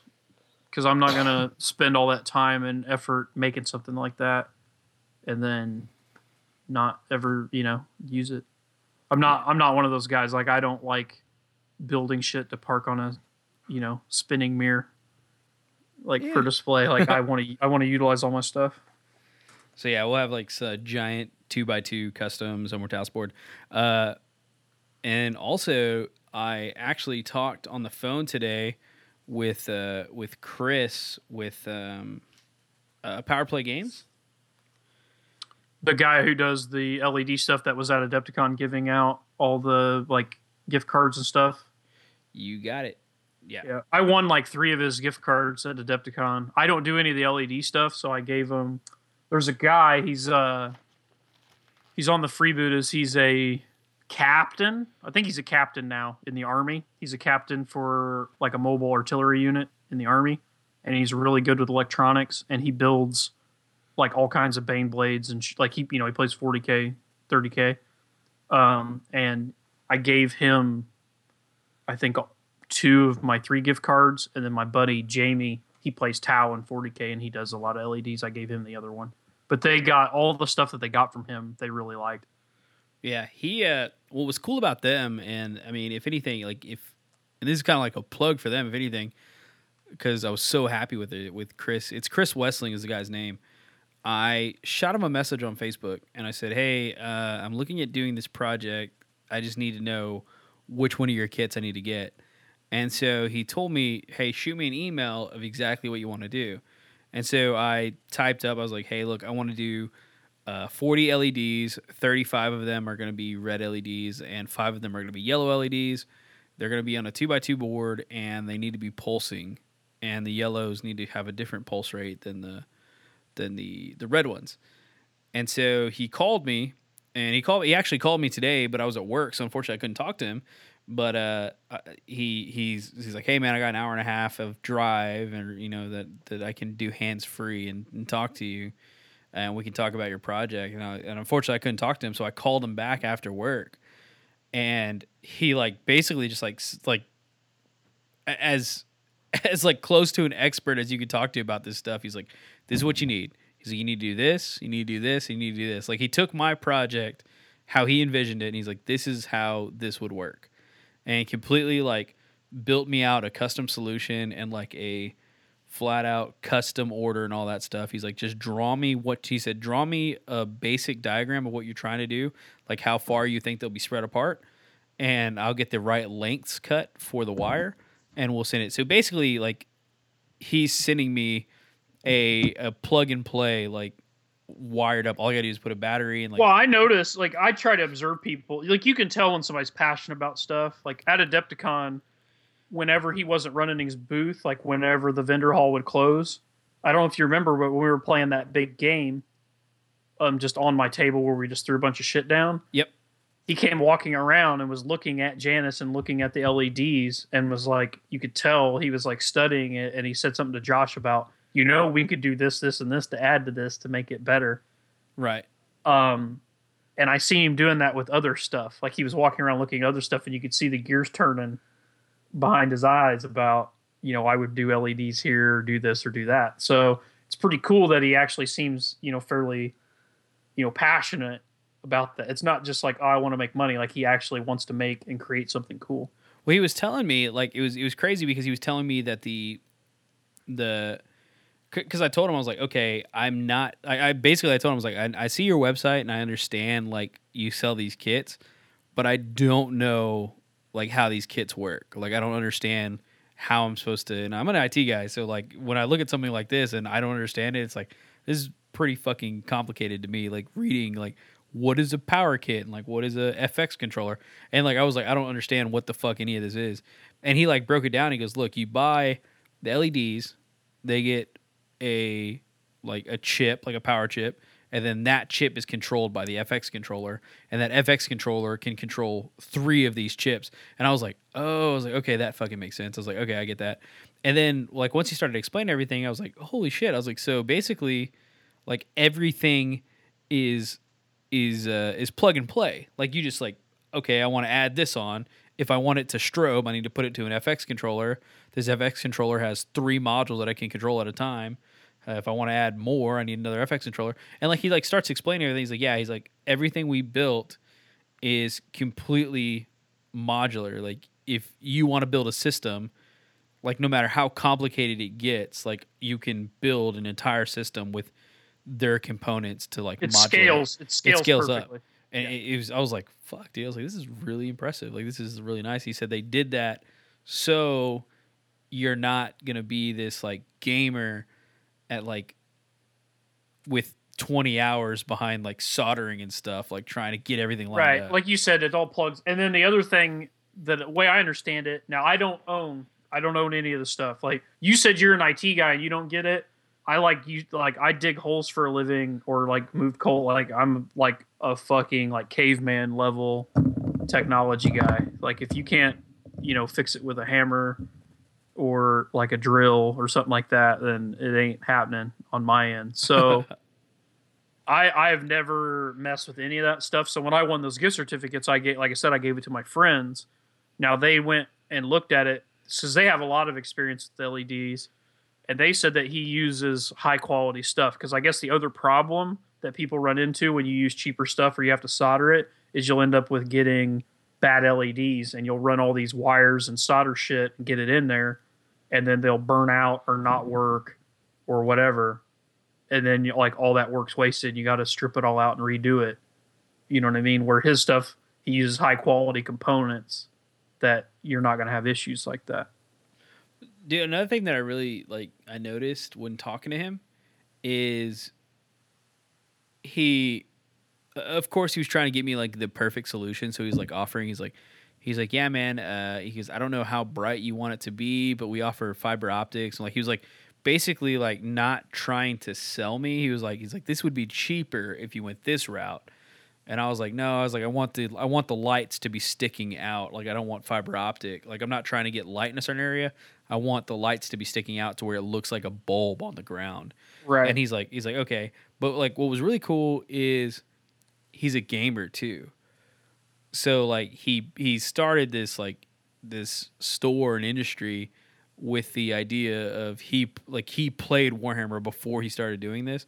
So like he knew what a drop pod was. He knew like what a like Zone Mortalis Right. board was. So like he immediately just like came into the game and he's like he's like okay you have drop pods and like he's like using the like the vernacular that you know us gamers know and like it, it was just a, it was Well, it's like when you call, like it was not like even though he. It, for an example, this is just an example out there. It's like when I call Josh and want to order a Yeti cup, and if Yeah. I want some nerdy shit on it, he knows what it is. It's not like I'm calling some other guy that makes cups that just builds Harleys, and you're like trying to explain what a fucking snow elf or whatever is, and they're like, "The fuck."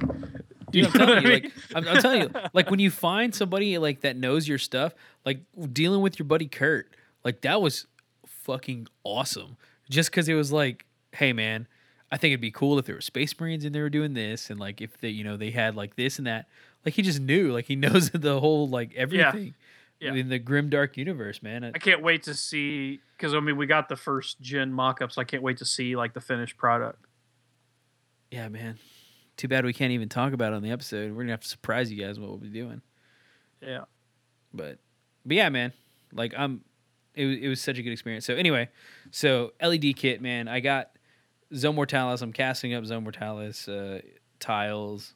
I've got to find out the best way to glue all these together. I'm thinking I'm gonna do some like JB Weld style kind of thing to hold them all together, but I'm definitely gonna have to pin them to stick them all together. Yeah. And once they're all done, then I will start working on the actual drop pod doors and I'll run a drill bit through them to run LEDs up through. So it's gonna be a fun display board. It's gonna be a fun tile to play on too. So Well, they're solid. They're like uh, what, like three eighths of an inch thick, and they're solid resin, right? yes, Won't you just drill into the side on each side, like whatever, and just put pins where you glue, put glue and then just put pin them together? yeah, that's what I was thinking I was gonna do. Just Yeah, just pin work. it all, and then also, I mean, today actually right before you got off of work and we started recording, uh, I picked up, and I still have more that I have to pick up, but I picked up these uh, these armor crates. The what are they called? M- Munitorum armored crate containers. Yep. And so I picked up some of these just to be on my display board, and then of course during stiff we're gonna have a board that's gonna be like a lot of these containers. But from from my display board, I got to paint up like a bunch of little Blood Angels armored containers, and uh, I don't know, man. I There's a at bunch. the One of the those websites that I sent you with a lot of that spaceship stuff. Uh huh. Almost all those websites are where I got all my like uh, terrain that I have for my Zone Mortalis board. I'm gonna have Like to all the- it. They have like different size shipping containers. They have little shipping crates, all that. So I, I know you've seen pictures of my Zone Mortalis board with all the furniture in it and all the like the shipping containers and Mhm. weapon racks and all that shit. All that stuff came from those websites I sent you links to. I have to check it out because we need a bigger shipper shipping container, one that fits a one that fits a vehicle in it. Well, they don't. I don't think they have anything like that. I don't know. You could look at. Do you remember there's a game called AT43? Yep. That game has shipping containers that look more like the traditional style that we have now, like a mod, like not a Connex. T. Yeah, like those. They look almost just like those, and they're slightly larger than the GW ones. Probably half again as big. And you can find them on eBay every once in a while. I have to check Actually.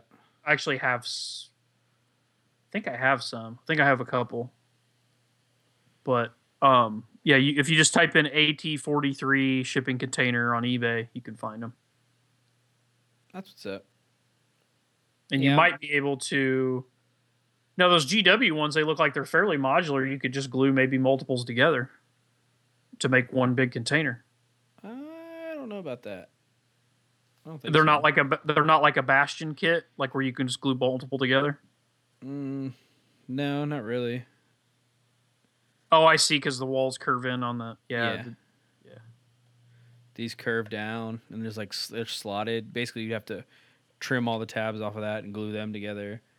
I mean, you could, I guess, but then you have the the doors. Well, the AT work. the AT forty three ones are just square, so you may be able to get multiple AT forty three ones, and like I said, cut sides out of them and put multiples together or something. I don't know. No, no, I'm not too worried about it. It's for a, a stiff three table, not so much my display table. But I'm pretty sure Chris will figure it out. That's his table he's working on. I'm working on a completely separate table, the graveyard table. But, but yeah, I'm pretty happy with them. I'm pretty happy with the not only the containers. The containers look badass, but also they came with rules. Man, I was kind of looking at some of those rules. If I ever have 40 points left over, I'm running these containers in a 30k game. Absolutely. Where there's a 1 6 chance I'm going to get a free land strike. That's kind of cool. and then there's also a 1 6 chance I'm going to get attacked by some like rogue Xenos creature inside the cage. It's pretty cool, man. There's some cool rules behind it. I don't know if you've read them or. Nah. I'm like I said, I'm not opposed to it. Like we were talking on the phone earlier, I'd play against it. I'll send you. I'll send you. I'll send you a picture of the rules, dude. They're they're pretty funny. I, I got them. I got a whole box. Remember, we just talked. I got to make a semi trailers out of some. Yeah, man. There's a, there's a chance that fucking a shield generator could pop out of one of them. it's like it's it's all random. Like it, you you roll for like the container, and like of it could have it a Xenos creature inside of it. It could have a nothing of note. It could have uplifting primers inside of it. It could have Archaeotech ammunition, a shield generator, or orbital comms relay, which is a free infinite range strength 10 AP one Ordnance one large blast orbital comms barrage. Like just nasty yeah. 10 1. That's what the iron the Iron Warrior player playing fucking Iron Fire needs it, so he gets to put counters down and then You only get to use it one time though. It's a one time use. And it's it's it's if you roll a six on the dice. So Yeah. But yeah, super cool. I'm definitely taking them if I ever have 40 points left over, just because they're gonna be blood angeled out. And if you have a fortification on the board, do you lose immediately? What do you mean? Like how does that work?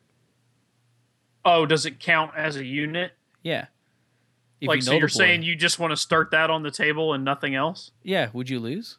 I don't think it counts because if that were the case, because you could cheat and just buy a landing pad which has no stats to destroy it. Like a landing pad's invincible because so you could just buy a landing pad and never lose by not having units on the board. You're fair. That's right. Yeah, this is a their toughness seven, six wounds, three plus save. Yeah. For the for the containers.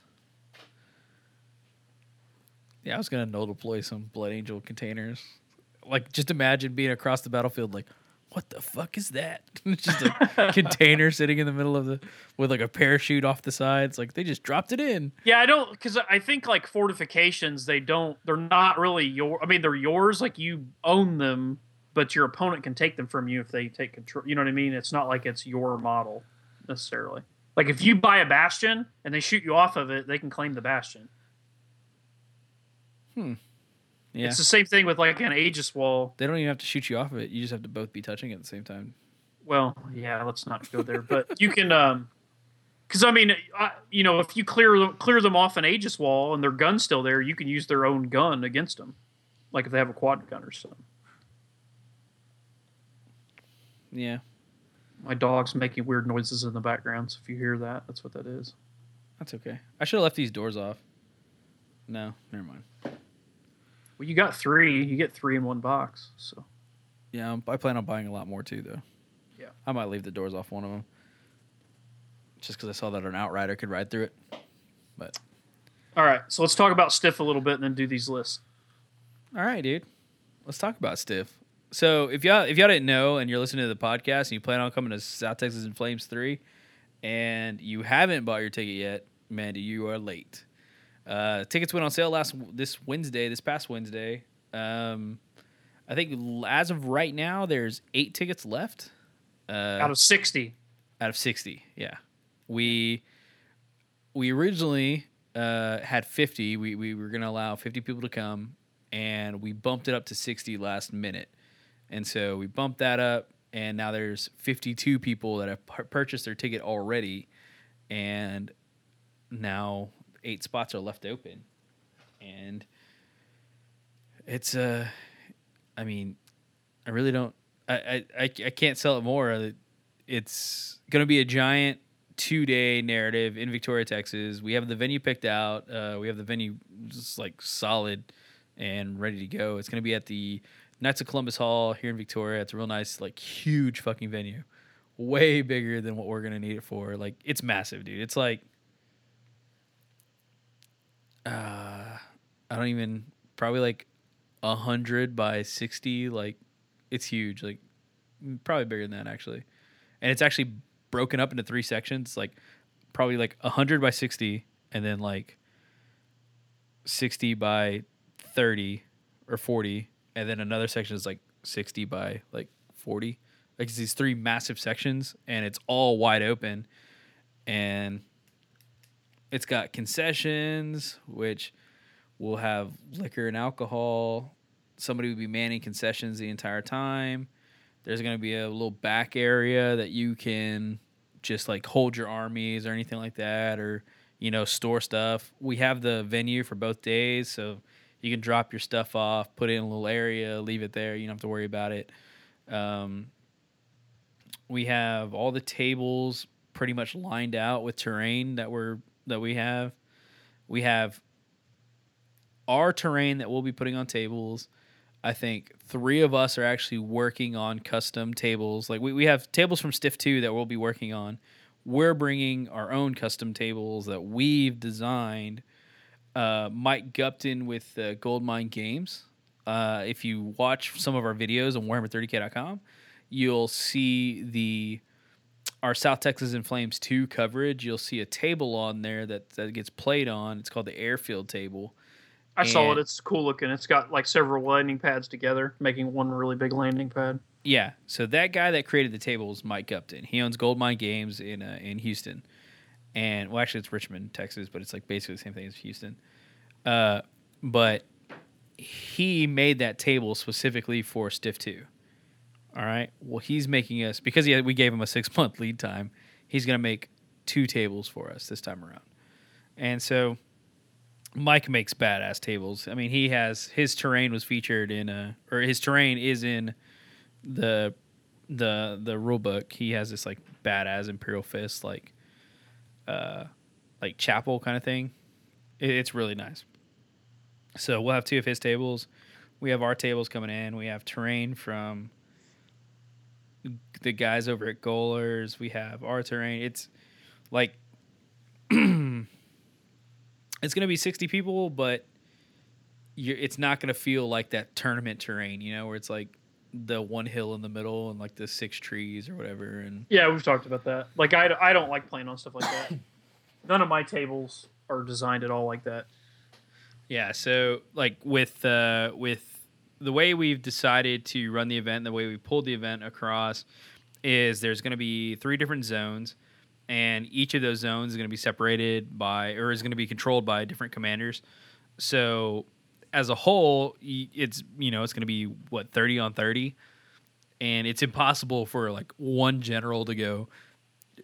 Hey, you guy, like you need to do this, and then you need to do this, and you, you're good at this army and all this stuff. No, it's gonna be we're gonna break. We're gonna have one general and three commanders, and each commander is gonna be in charge of a zone, and the general is gonna basically like let his commanders know like, hey, in your zone, y'all need to do this, and then those commanders go to their guys and be like, hey, uh, we need a fucking sneaky ass army to do this on this table, and the Raven Guard player or the Alpha Legion player is like, I'm a sneaky player, or you know maybe don't know, maybe a Blood Angel player is like, hey, I got a sneaky ass army somehow. I play a Recon Legion. So everybody that like goes to those tables, uh, you're you're gonna have different. Uh, I don't know, like if you're good at something, you're gonna pick the missions you're good at. So it's it's it's kind of hard to explain. I mean, each mission has specific advantages to to the way you play, and I don't know. You're probably to be almost playing against your counterpart to those missions, if it makes sense. So Yeah. but we have a lot of those missions loaded out and everything like that. Um, the swag, man. Uh, we offer the normal ticket, and then on top of that, we're offering a Legionnaire pack, and that Legionnaire pack is twenty five dollars, and like, I there's no way for me to like explain like how far that twenty five dollars goes without like sound like without giving like stuff away. Like we legitimately make a lot of our stuff, but we have access to a lot of like professional grade things and like right. so we we do make like a lot of our things but it's in that swag bag it's like stuff that you would get from like vendors and things like that so the swag bag is $25 and we made every bit of that $25 work for you like every bit. And it is a it's i would love to get just myself one of the swag bags. It's fucking badass. So it's that's gonna be that's what comes with the legionnaire pack and then of course we sell the shirts as well.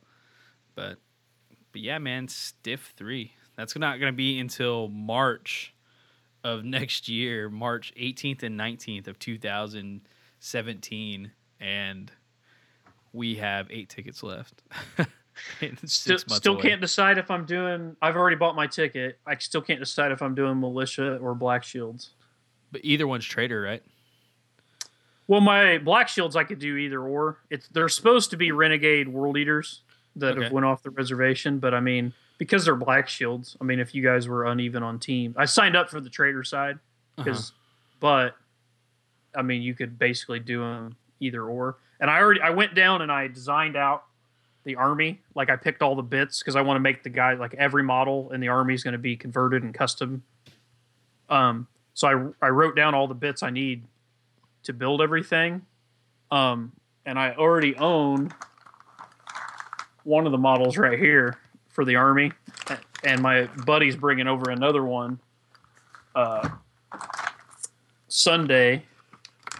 So I'll have the uh, bigger version of this, and um, so I don't know, but I have all my militia shit already built and primed. It'd just be painting it, but there's so many. My militia army is like two Gorgons, a Storm Lord, like 125 shipbirds, and a Thunderbolt or something like that. So it's a lot of models to paint, even though it's built. Where my uh, other armies like five vehicles and like 45 guys or something like that. I don't know. Five vehicles and 50 guys, maybe. I don't remember. is six months too long or is that like enough time I- It's enough time. I mean, I could do either army in that time. I don't know that I could get both done. So I'm going to have to make a decision here soon. The thing with the Black Shields is just I need to get with Pop Goes the Monkey because I have an idea for shoulder pads I want to get made. So I'd have to have him, you know, design me some shoulder pads, which I, it's there's a picture of it anyway. Because like I showed you, I want to make them that uh, Knights of Blood Chaos Warband. Yeah. So I was gonna uh, get the they're like chapter, well, warband, their warband symbol is like a Khorne juggernaut head. Okay. So I was just gonna have that made up.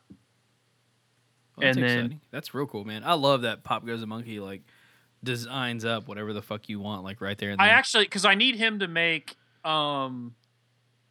So Games Workshop used to sell pewter Blood Angel shoulder pads. right. They sold one that was just the chapter logo, which is easy to get now. Then there, but it's the old design. But there's other people. I think he actually makes the old design. Uh, when I because I was looking on Shapeways the other day already. Yeah. And then there was they made one that was just had a single blood drop on it, which they don't make anymore. It's OOP. So, um, but he already makes that as well. But they made a third one that was a skull that's similar to the Iron Warrior skull, but slightly different for their veteran first company guys. Okay. And I've put it on all my veteran Marines, but I'm out of them. And once again, Games Workshop doesn't make them anymore. They quit making them about a year and a half ago. So I need. I was going to send him. I don't know if I can send him a picture or if I could just send him because I actually have like two or three of them left. So I mean, I could actually mail him one, and I just want him to recreate it so that it's available again for people to buy. Because Games Workshop quit making it. Just send him a picture, man. He does it like all live. Like he can just make one up real quick. Well, that's what I'll do. And then I don't know if somebody's made it. So Blood Angels in 40k. So first company is the skull badge. Right. And then second, third, fourth, and fifth companies are single blood drops that are just painted a different color. Like second company's yellow. I think like fourth company's a black blood drop, whatever. Mhm. Then sixth company, starting with sixth company and going through ninth, it's the it's the same color blood. It resets the color. So like six companies yellow, you know, back whatever, but they're double blood drops. right. So nobody makes a shoulder pad that's a 3D shoulder pad with double blood drops. So I was going to see if he wanted to make a double blood drop shoulder pad and recreate that skull shoulder pad and then do my black shield shoulder pad. And I'll buy all those if he'll make them. That's the skull you're talking about. Yep, that's it. Yeah.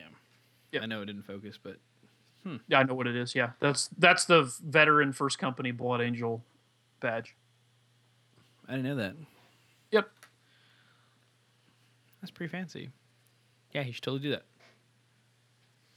So all my Blood Angel, uh, le- like my Legion veteran tactical guys I built, have the torso and head kit from Forge World, and then they have the Forge World uh, Mark IV shoulder pad, and then the old style pewter Games Workshop shoulder pad with that skull on the other side. But I, like I said, I ran out of them. Why don't you bring your blood angels to South Texas in Flames, dude? I could, they'll be painted, but I kind of want to take my Blood Angels to Adepticon. Like I said, I'm trying to give. I guess I could take. It depends on how many points they do at Adepticon, because my Blood Angel, like my militia, my militia's really needs three thousand points to run everything I want to run, but I can crush it down to twenty five hundred, but it's not near as cool. Like at 3000 i can really open it up and have a variety of units at 2500 because i'm running the three super heavies you know what i mean i'm basically just running the bare bones thing without any like frills Right. my uh the other list my uh black shields list it has to be 2500 to be able to do what i want to do with it has to be. So i can't crush it down to 2000 it's just it wouldn't work right.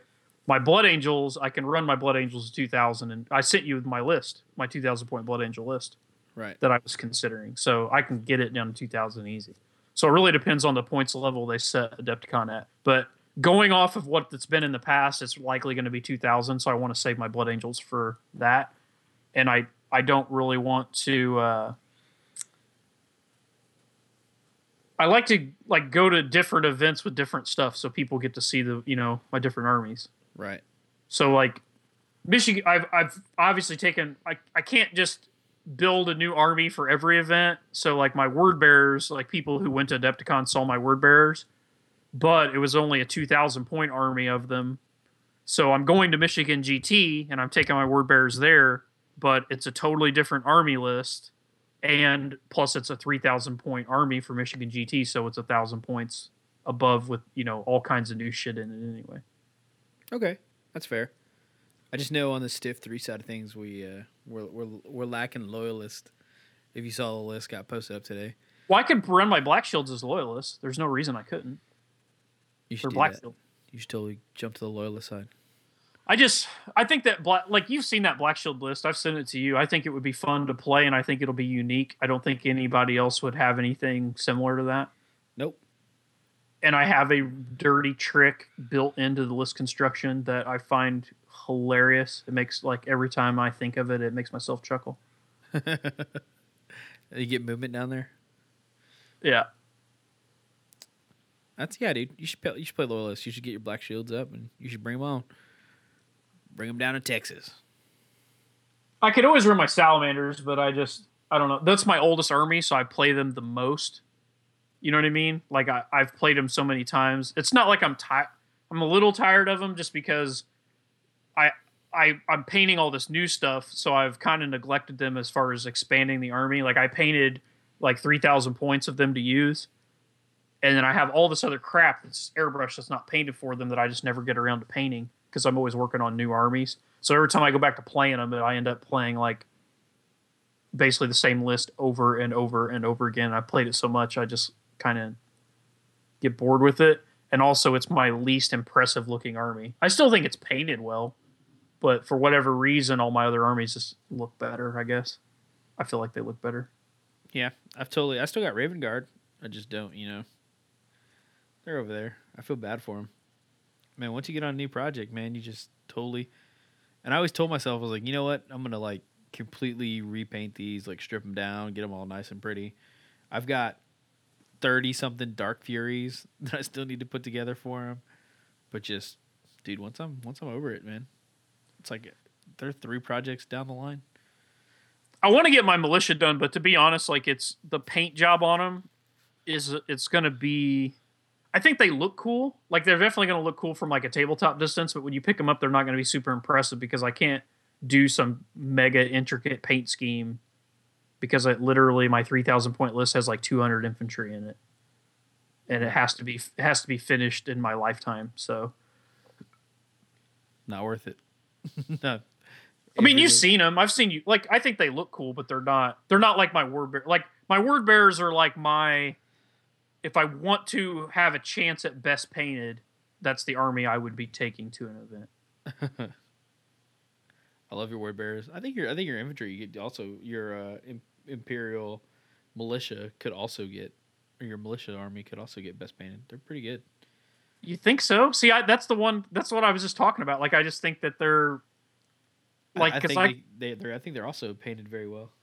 I think your salamanders are painted well too. well, my salamanders are painted well. Like, it's funny because as far as time wise go, there's way there's twice as much time in my salamanders as my blood angels, but for that fucking red, just looks so awesome for whatever reason that even though it's like a super simple paint scheme, like if you set them down next to each other, like if you ask people, if you if you ask polled ten people which do you like better, they're gonna pick the blood angels, even though there's twice as much work in that salamander army.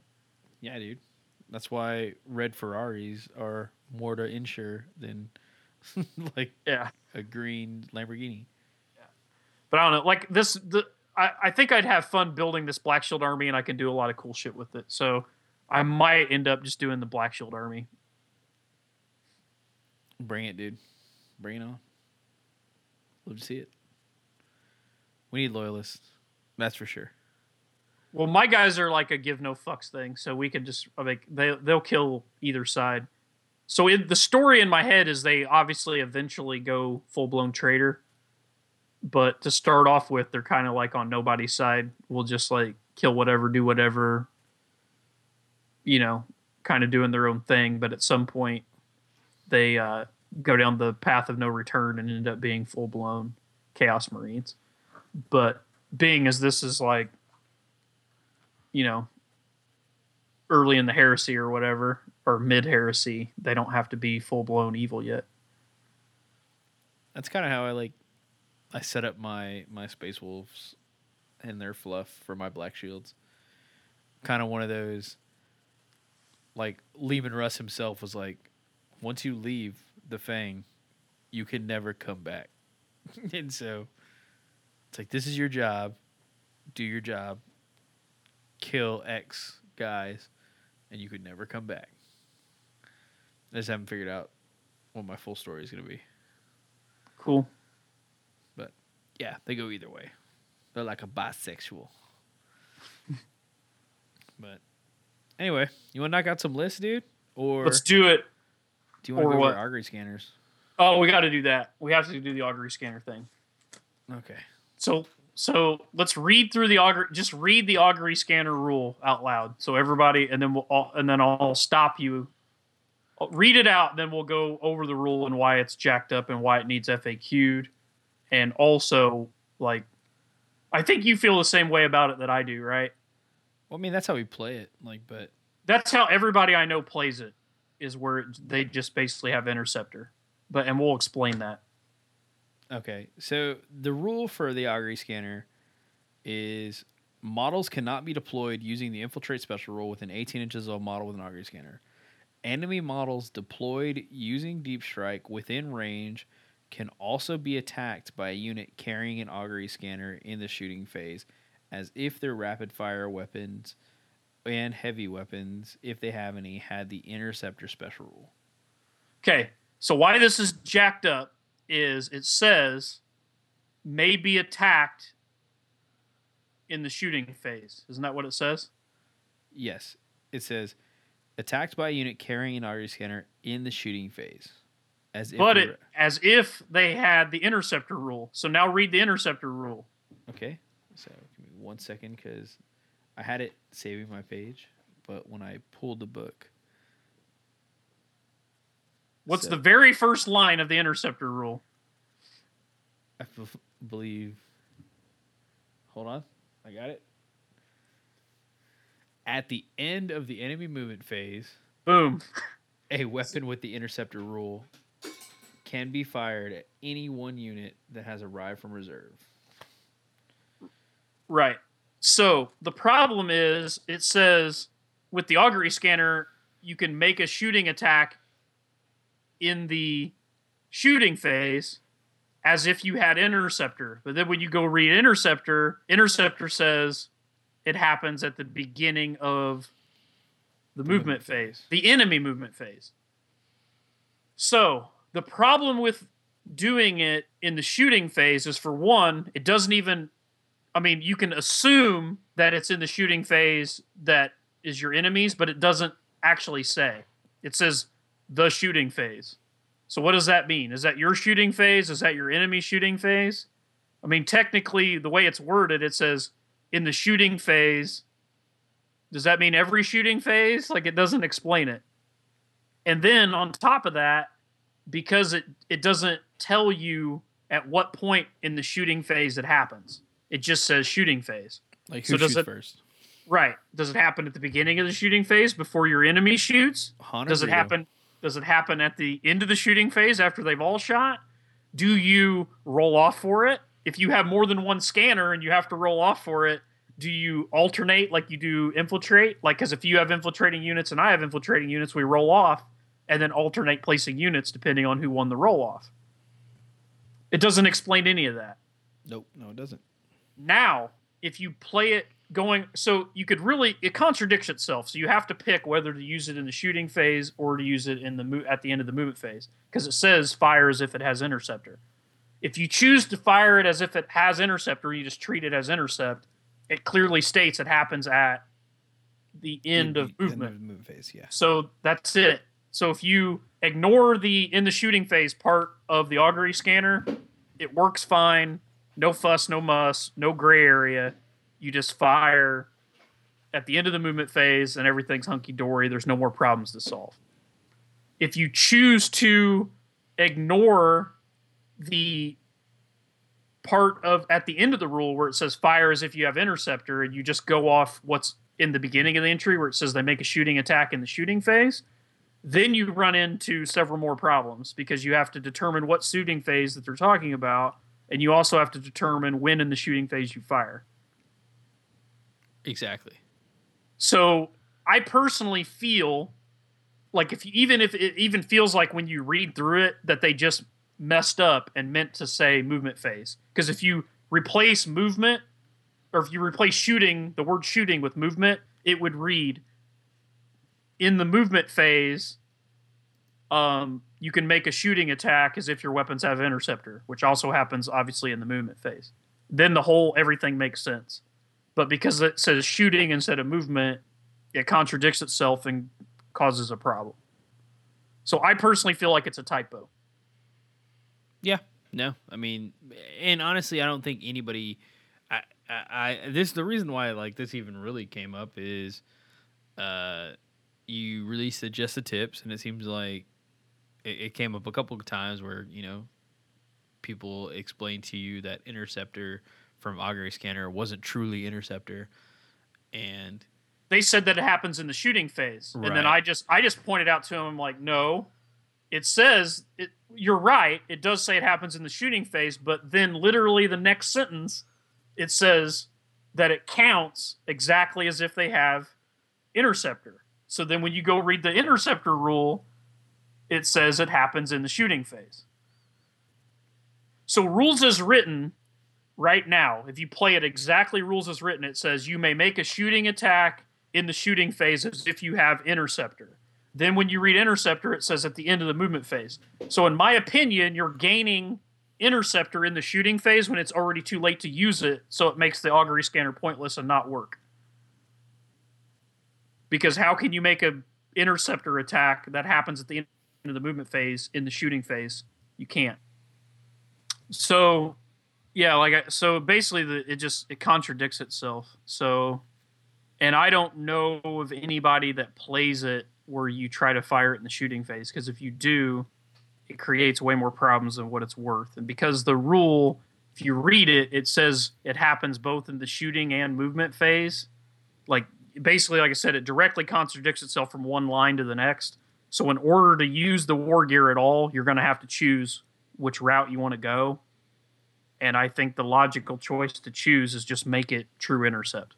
Because if you try to go the other way, you just cause more problems than it's worth. it's a can of worms. And it's not even really that much benefit because you get lit the fuck up. Well, that's the thing. If it happens in the shooting phase and you determine it to happen, basically, if it, if you so in every other instance that I'm aware of, if it's the controlling player's turn gets to determine the order of things unless it directly tells you that something must go in a certain order. Right. So, like, if, if I have nine units, I get to determine in the shooting phase whatever order I want on how they run and shoot. And then in the assault phase, even though I'm in combat with your models, I get to choose which order we roll for the assaults in. So if I have a tactical squad and an assault squad, and both are assaulting your dreadnought, I get to choose, you know, which which guy. I mean, you. Well, I guess that's a bad example. So, say you have a, a rhino and I have assault marines assaulting the rhino, and then right next to that I have t- assault marines assaulting your assault marines. I get to choose which assault that we do first if it's my turn. Right. So uh, if you try to do it in the shooting phase, I don't. It doesn't say, but if you play it like everything else in the game, whoever's turn it actually is would get to determine the order of shooting, which they would obviously always put your shit at the end after they fired all their stuff, and they would just always target your augury scanner unit and kill it before it gets to fire. All day. And i even if you so at worst case scenario because it doesn't actually tell you how it works you're going to tell them well i want you to shoot after me and they're going to say well i want to shoot before you and it's going to cause this argument and the way it's end going to end up being settled is you're either going to roll off for it is probably roll off for it. So 50% of the time it's still going to not work. And it's just unresolved like forever. and it yeah so you should just follow the second line where it says treat it as if it has interceptor and do it at the end of the movement phase and then there's no more issues. It just works and then write a letter to Forge World telling them to FAQ that. yeah which all they have to do is change one word in that entire paragraph they change shooting to movement and it's done they don't have to that's it that's the faq I mean, um, seriously, like if you get that rule out and reread through the augury scanner and replace the word shooting with movement, it's solved. That's why I think it's a typo because it's one word off. It's not like something really screwy. You know what I'm saying? Absolutely. I'm glad we had that discussion. I'm glad that's off your chest now. Yeah. Feel a Well- lot cleaner. It need it needed to be told. I mean, that's just. I mean, a lot of people. I mean, I just I don't know anyone that actually tries to play it in the shooting phase. I mean, even at Adepticon, you know, here, other events I've been to, everybody just treats it like it's Interceptor. Yeah, that would have made a bigger difference at Adepticon had it happened in the shooting phase. But we're not going to go into that. That's Right. yeah. So, anyway, it's kind of jacked up. I personally feel like you should just treat it as if it's Interceptor. It solves all the problems. Where if you try to go the other way, it opens up a whole nother can of worms. fair enough. Good call, Ryan. Fair enough. Well, that's enough of that. How about some lists? All right. Well, we're gonna start. You said you want to start with this Ultramarine one, so Yeah, dude's name Bjorn. All right. So we got an Ultramarine, Ultramarines list from our buddy Bjorn. And he writes in, he says, Hey guys, kick ass podcast. Great stuff to listen to when working, driving, etc. I'm currently working on building a 32 commu- 30K community out here in Salt Lake City. Dang, dude, Utah. It's proving harder than I thought as gamers are super spread out around here but I'm definitely recruiting folks who are tired of 40k grind and want to play some fluffy games. Now, here's a podcast question. He threw that in there. hey, Uh, just real quick, real quick. What's that? So I know this from experience because I've been there. So I believe it's fairly close to Salt Lake City. There's an, a big Air Force base called Hill Air Force Base. So this is just kind of a shot in the dark there, but I know at my game club, like more than half of our guys are, you know, military guys. It seems like that's a giant subculture in the military or guys that play 30K and 40K. Yep.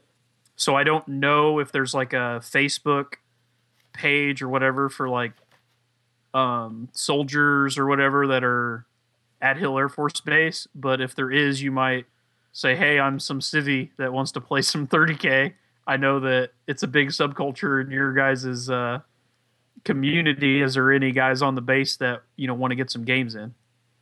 Get it, Bjorn. Just go go put like a little uh, uh, a flyer up at the Air Force Base. They have a guard shack. I don't know that they let you in to put flyers up. I'm just saying, like maybe go hand out flyers, like go give flyers to him. Hey, can you put this up, please? Yeah, they up? might. That's uh, the guy. The reason I've been there, uh, my uh, buddy John, who actually comes, he plays 30k here now, was an SP in the Air Force, and that's where he was stationed. So he actually worked in the guard shack that to get you on the base. So Maybe you get lucky and find out one of those guards is plays 30k, Plays 30k. And he'll uh he'll go put up flyers for you. because you're in Utah and they have crazy alcohol laws and you can't get any real booze uh, in Utah. If you become friends with those soldiers, they can buy you actual booze on base at the PX, and you can get real beer too. So it's a two for one. You it's a win-win all around. Yep. Solid advice, Ryan. As usual. so here's a podcast question, man. He says, if you were to see one unit vehicle character in the 30k fluff that doesn't have rules, but you wanted to see in a 30k game, who or what would you want? The list is so long. Well, just what's your So- favorite? So, well, I, this isn't my favorite, but I feel like this. I don't understand how this guy doesn't have a character yet. and I actually don't even really like him. But how does Lucius not have a character or rules? I don't know. I mean, because you got so of the you know of the four main like god like the the four main chaos gods they all have like their chosen legion. So you got the world eaters the death guard the emperor's children and the thousand sons right? And Right. you so you have a primarch for each and then you have like their main non-primarch character. And in 40k those guys all have models. And it's lucius Kharn typhus Ahriman. So in 30k, they already have models for three of those, right? but they still don't have Lucius, which I think's weird. He's one of the main characters in the novels whenever they talk about Emperor's children, plus all the other things I just mentioned, but he doesn't have a model yet. Seems very odd. I bet, man, he seems like he'd have some badass roles too, like Lucius the Blade Master. Like he, Yeah. Oh, dude, if you give him one of the the arms from the uh, Mega Arachnid. Magna Mega Arachnid. Yeah, but he discards that. He uh cuz he ends up with uh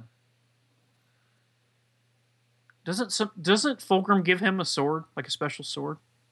I thought it was that Demon Blade. I thought Fulgrim took that from him. I don't remember. Anyway, so I feel like he needs a model. Now, we're probably going to have the same guy. You probably want Sharrowkyn, don't you? The Raven Guard guy? No, well, he said vehicle, unit, or character, and I would go. I would go vehicle. Well, what vehicles in the fluff that they don't have rules for? So, man, I, I'm really pushing my head to try and remember. But have you, did you ever read the book Raptor, where it's You're, you're talking about the little like airframe things that they like glide in on, almost like Yes. the Raven Guard gliders. yes Yeah, that like fly around and they're like super quiet and all that stuff. yeah. yeah. I want to know what that is, and I would love to have that in Guard? 30k for Raven Guard, because it's like a, a super stealthy little glider that glides around and like it's like reconnaissance and all that stuff, and like none of the Sons of Horus even see that there's this little glider flying around, like catching all this reconnaissance. It's almost like a drone, but there's a space marine side of it, like giving all the information and all that stuff. So, I think 30k rolls, that would be a badass little fucking unit, just like a Yeah, that's in the fluff. So, yeah, that would be cool. I think that um, I think I would like to see rules for uh, the Keen guy. Any of those guys on the Sisypheum crew are pretty badass. oh yeah, Like the the Salamander Apothecary guy's cool. The Iron Father guy's cool. Like all those guys are cool. anybody who I- tries to assassinate Primarch is uh, pretty Pretty ballsy. badass. Yeah. pretty ballsy, bro.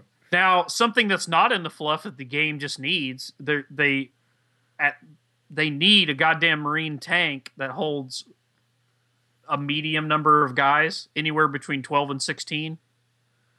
Preferably closer to 15, 16. That's like 150 points. That's like armor 12 all the way around with an assault ramp. That would like fill a giant gaping hole in the Marine Army list, and it would open up so many more unit choices and things you could do with armies. People would buy the shit out of that thing. So, like we were talking, imagine because they they look cool. So imagine a Sicaran, right? Yeah. So take a Sicaran, then take a second Sicaran and cut it like where the the like where the turret goes, where the turret rings at. Right.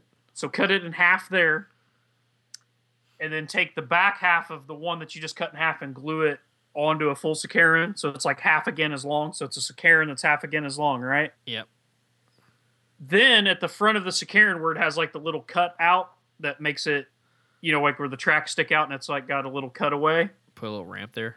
Put an assault ramp like a Land Raider that the that the top of the assault ramp just goes back because it like it has that little cutout and then it, it like the front of the tank is lower and it goes back and then the heavy bolter kind of sits up above. Just where the where the few where the the hull of the tank like above the heavy bolter, just bring that out straight to about an inch in front of the tracks, and then put an assault ramp there, and then leave the turret, the top turret where it goes, and then extend the back of the tank, and then put a door in the back and a door in the front. No side doors. Yeah, you could put if you wanted to. That replace the sponsons with side doors. But you're saying make this uh, 12 all around. Yeah, just make it twelve all the way around. Have that Fast. whole Would you make it fast? Doesn't have to be. So make it 12 all the way around. Um put the the the doors on it like we talked about and then leave the turret like where the you could either I would I don't know that it would necessarily have to be that accelerator turret. Like put something like uh trying to think of a good turret for it. We were talking about this like uh like a heavy like a twin linked Volkite Culverin turret, almost like a Razorback Okay. style turret, like in 40k. So like have a twin link Volkite Culverin turret that like be like the stock turret or something like that. And then we were joking that the coolest thing that you could do would be like you could buy it as an upgrade, upgrade it to like a quad mortar turret, Heck yeah. which would be baller as shit. Like people would buy the hell out of that. Like p- buy Thunder rounds. Like basically because you like you know like the Achilles Land Raider has the quad the forward facing one. Right. Um, like build this tank that's just a transport and just has the one gun that's turret mounted above it. But you could like it starts with like a basic heavy weapon, like a twin link Volkite Culverin or something, and then you could like upgrade it to like the highest level thing that would be quite a few points, like maybe like 40, 50 points would be a quad mortar turret. A fucking quad mortar. Yeah. Yeah, that'd be tight. I could see that. I could see that working out. Like a it like a holds fifteen men, twelve all around. I, But th- they don't have anything because there's so many squads that start at ten. That then you can't put any characters with them, and you can't put them in, a, can't fit them in a Rhino, and you can't fit them in Land Raiders, right? oh, So the you have to jump from that all the way to a Storm Eagle, Spartan, or Charybdis, which are all 200 points plus.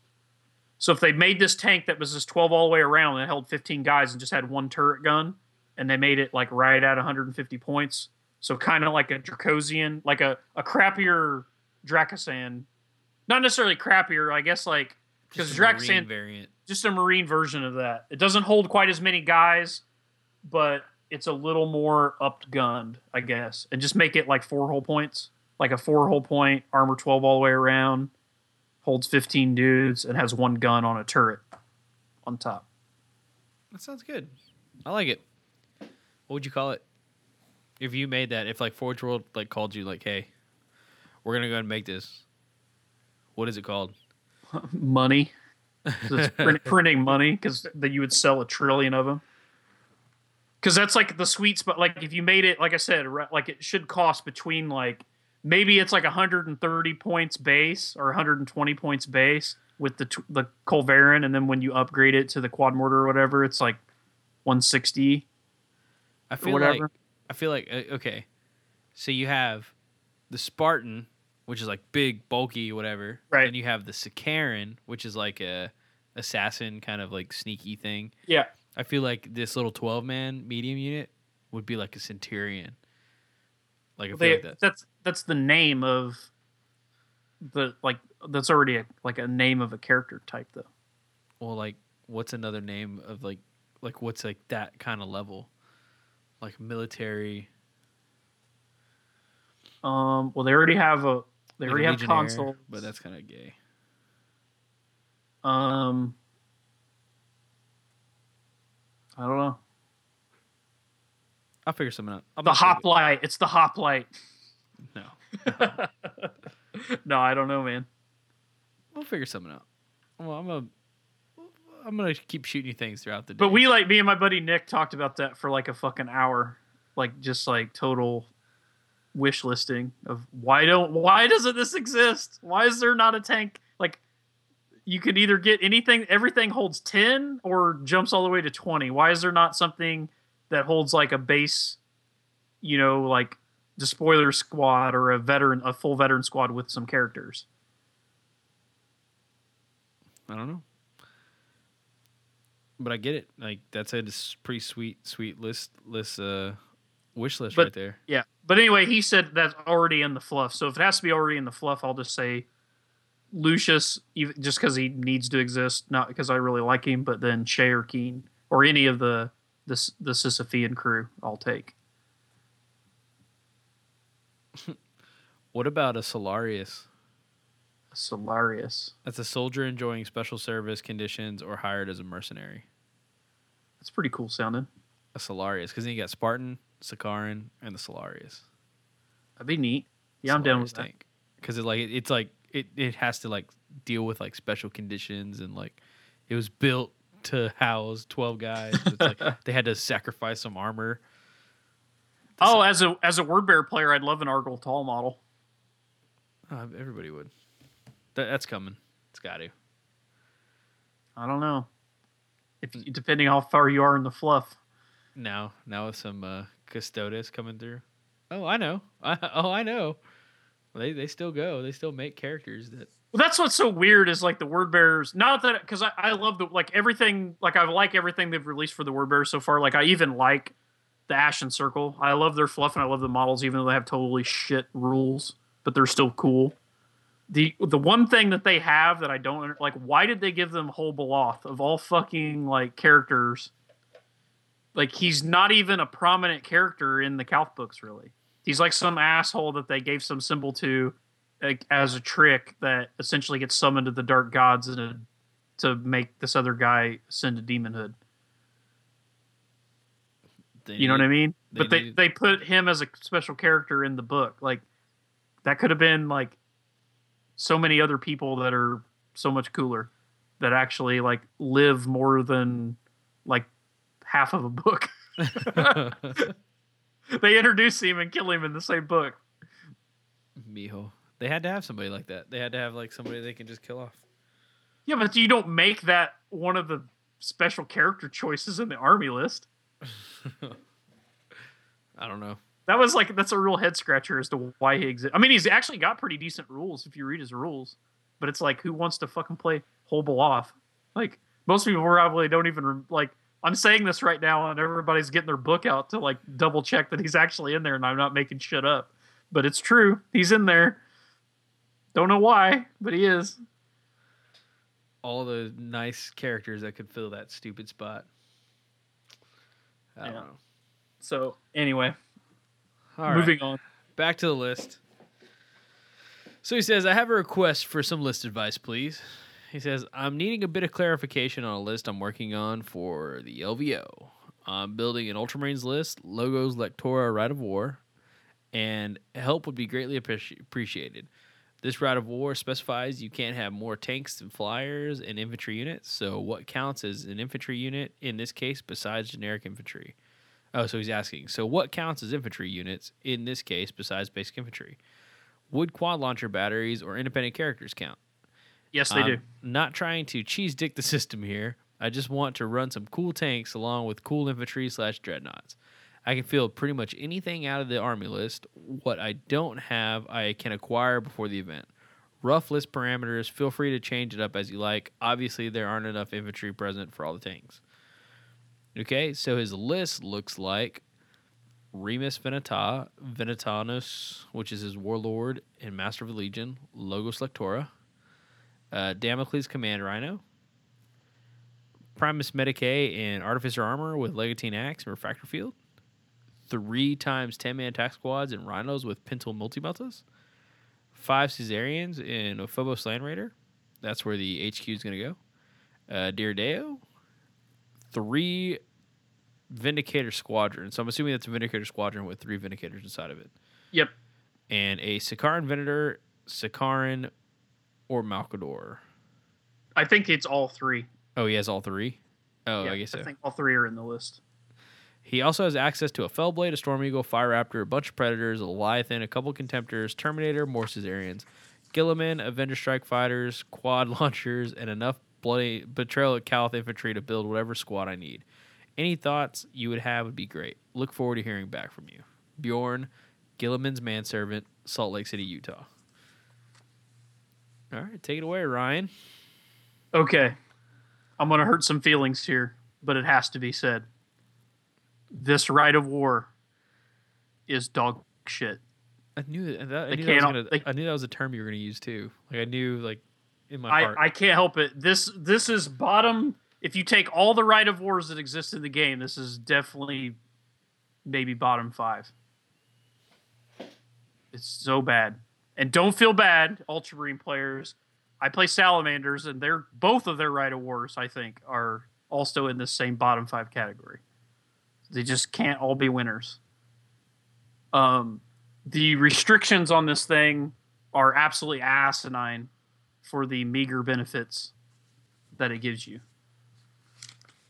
Do we want to read what the rite of war does so that we can? So I got it right here. So the benefits are all models with the Legion Astartes Ultramarine special rule, as well as Ultramarine dreadnoughts of any type in the detachment to this rite of War, gain a single single particular benefit each turn from the, the following list.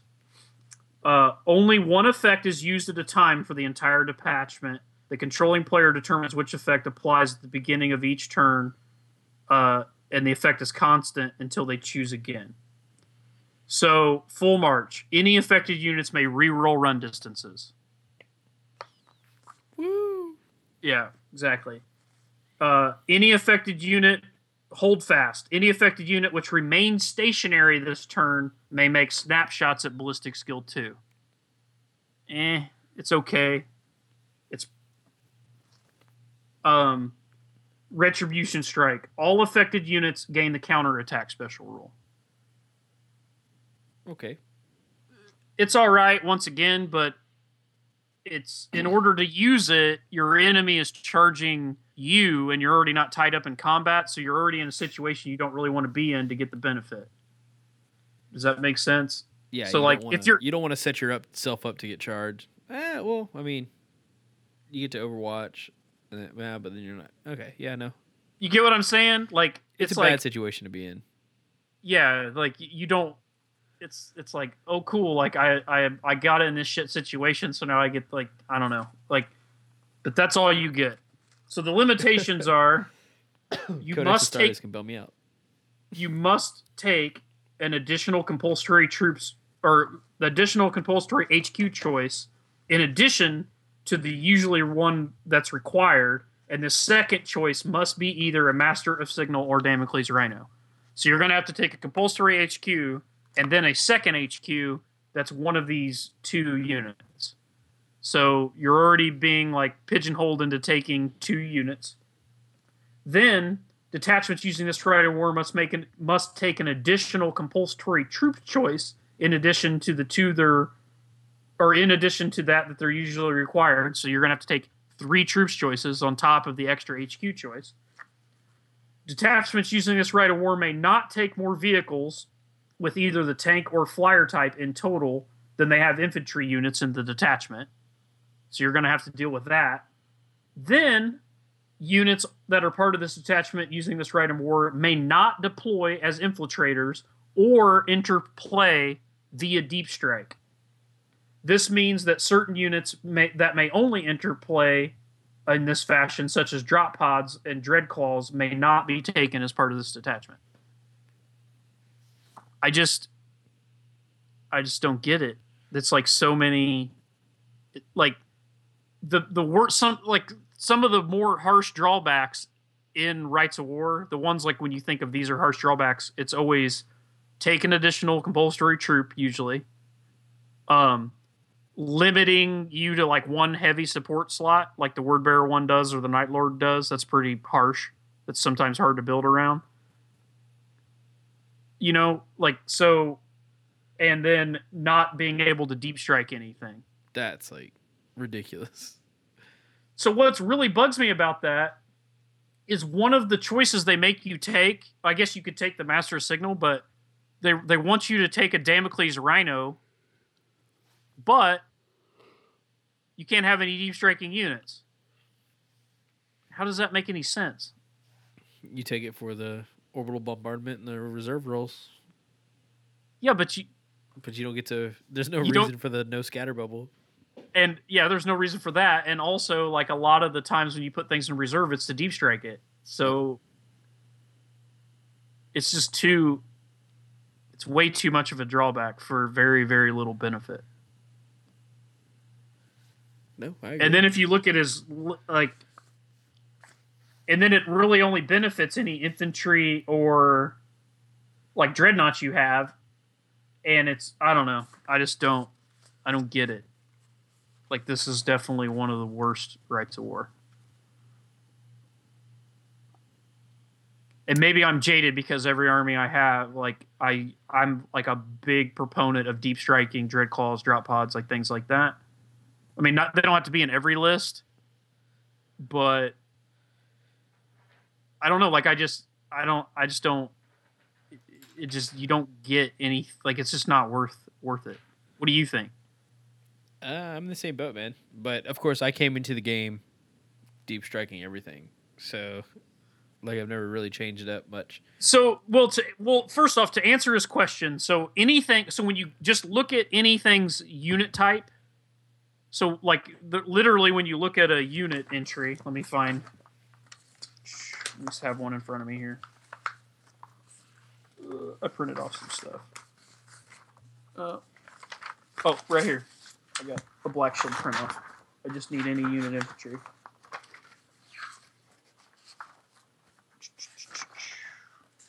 Gosh dang it. All right. So if you look at any unit inf- in- entry, it'll have its name and its points, and then have its stat line, and then it'll say unit composition, what it consists of, and then right below that, it'll say unit type. And then under that unit type, it'll like this one, for instance, says infantry character. So you just look there. So anything that lists infantry, you're good to go. Counts as infantry. Yep. So, like in the case of quad mortars, the gun counts as artillery, but the guys count as infantry, so you're still good to go because it counts as infantry. So, that's all you need to know on that. So, if, if the unit type was like bike, obviously it counts as bike, whatever. So, you just look in that position, and anything that says infantry there will cancel cancel out, you know, one for one tanks and flyers. Exactly. So his list, I do believe, is legal. Now, I wasn't going to write him electo like what I just said about this rite of war. I can't, in good conscience, send him to the LVO with this rite of war. I can't do it. It's fair enough. So- I wouldn't either. So with the units that he has listed in his current list, plus the extra units that he has listed in the I have all these extra units, I wrote him a list that does not use this rite of war. And I'll tell you right now, Bjorn, if you if you absolutely have to run this rite of war, you just you you you really want to run it, just send me an email back that says, "Look, man, thank you for this other list you wrote me, but I really want to run this rite of war, and I'll actually put some effort into writing you one." But as soon as I saw you you say you can make some changes, and here's my list of models, like that's all I needed to hear, and that's like, oh, well, let's get rid of this rite of war. he's gonna tear down your house, but he's gonna build you a mansion. Just right. let him do some work. So, I built you this list out of the units that you listed that you have. Now you did you just said you had a shitload of predators. You didn't give me exact number how they're armed. So I just took it to heart that you have a bunch of predators. So I wrote you an armored breakthrough list for ultramarines. So, for we'll start with the rite of war because he's also because we're going to take Guilliman and he's going to have Master of the Legion armored breakthrough. So your rite of war or your Lord of War's Guilliman and then he's going to open up armored breakthrough for you. So for your compulsory HQ, I took a chaplain. So it's a Legion Centurion upgraded to a chaplain with artificer armor, melt bombs, refractor field, and then he comes with a free power weapon that you can make any power weapon of your choice. You should have chaplains laying around if you have betrayal Calth boxes. Um, for troops, I took a Invictus Suzerain squad. It's uh, six Suzerains strong, and they're just armed basic. So they have bolt pistol, uh, shield, artificer armor, and legatine axes. And you can take those as troops because Guilliman unlocks them as troops. And they are in a dedicated uh, Land Raider Phobos. The Phobos has armored ceramite and a dozer blade. Um, then we'll skip to elites real quick. I took an apothecary, just just base apothecary, forty five points. So your apothecary, your chaplain, your six suzerains, and Guilliman are all going to ride around in this Land Raider. They're all going to go together. So you got those guys. So then I took three more troop choices, and they're all exactly the same. So you got three individual predator squadrons that are all normal predator. So with the predator turret with las cannon sponsons. So you have three predators with las cannon sponsons, each individual, not not squadron up. So that's three troop choices, and each one will score. Um, then for other elites choices, I took uh, three three identical uh, elites choices to fill out your elites. So you have four elites in the army. I took three 10 man Legion veteran tactical squads that the entire squads are armed with melta bombs and they just all keep bolters. They don't have any other upgrades. And they're in rhinos that have Pintle multi meltas. So you got three veteran squads, um, which will basically just replace your tac squads from your original list. Then for heavy support, I took a Fire Raptor gunship with four Hellstrike missiles um, and uh, Reaper autocannon batteries. Then for uh, another heavy support slot, I took a Legion Predator squadron that also consists of just a single Predator.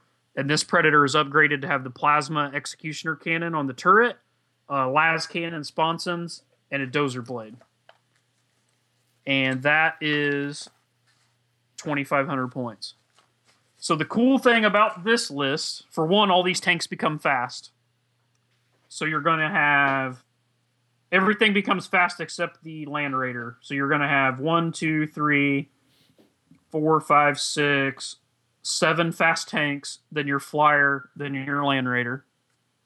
Um, you're going to have one, two, three, four, five, six, seven scoring units. You got three full 10 man vet squads, the Land Raider full of uh, suzerains that score, and then the three individual Predators as troops that all score.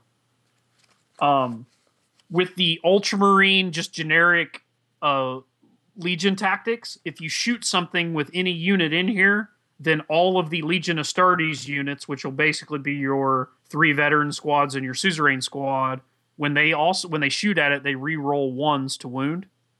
So imagine being able to re-roll ones to wound with all your sniper vets. It's pretty damn good. Heck yeah.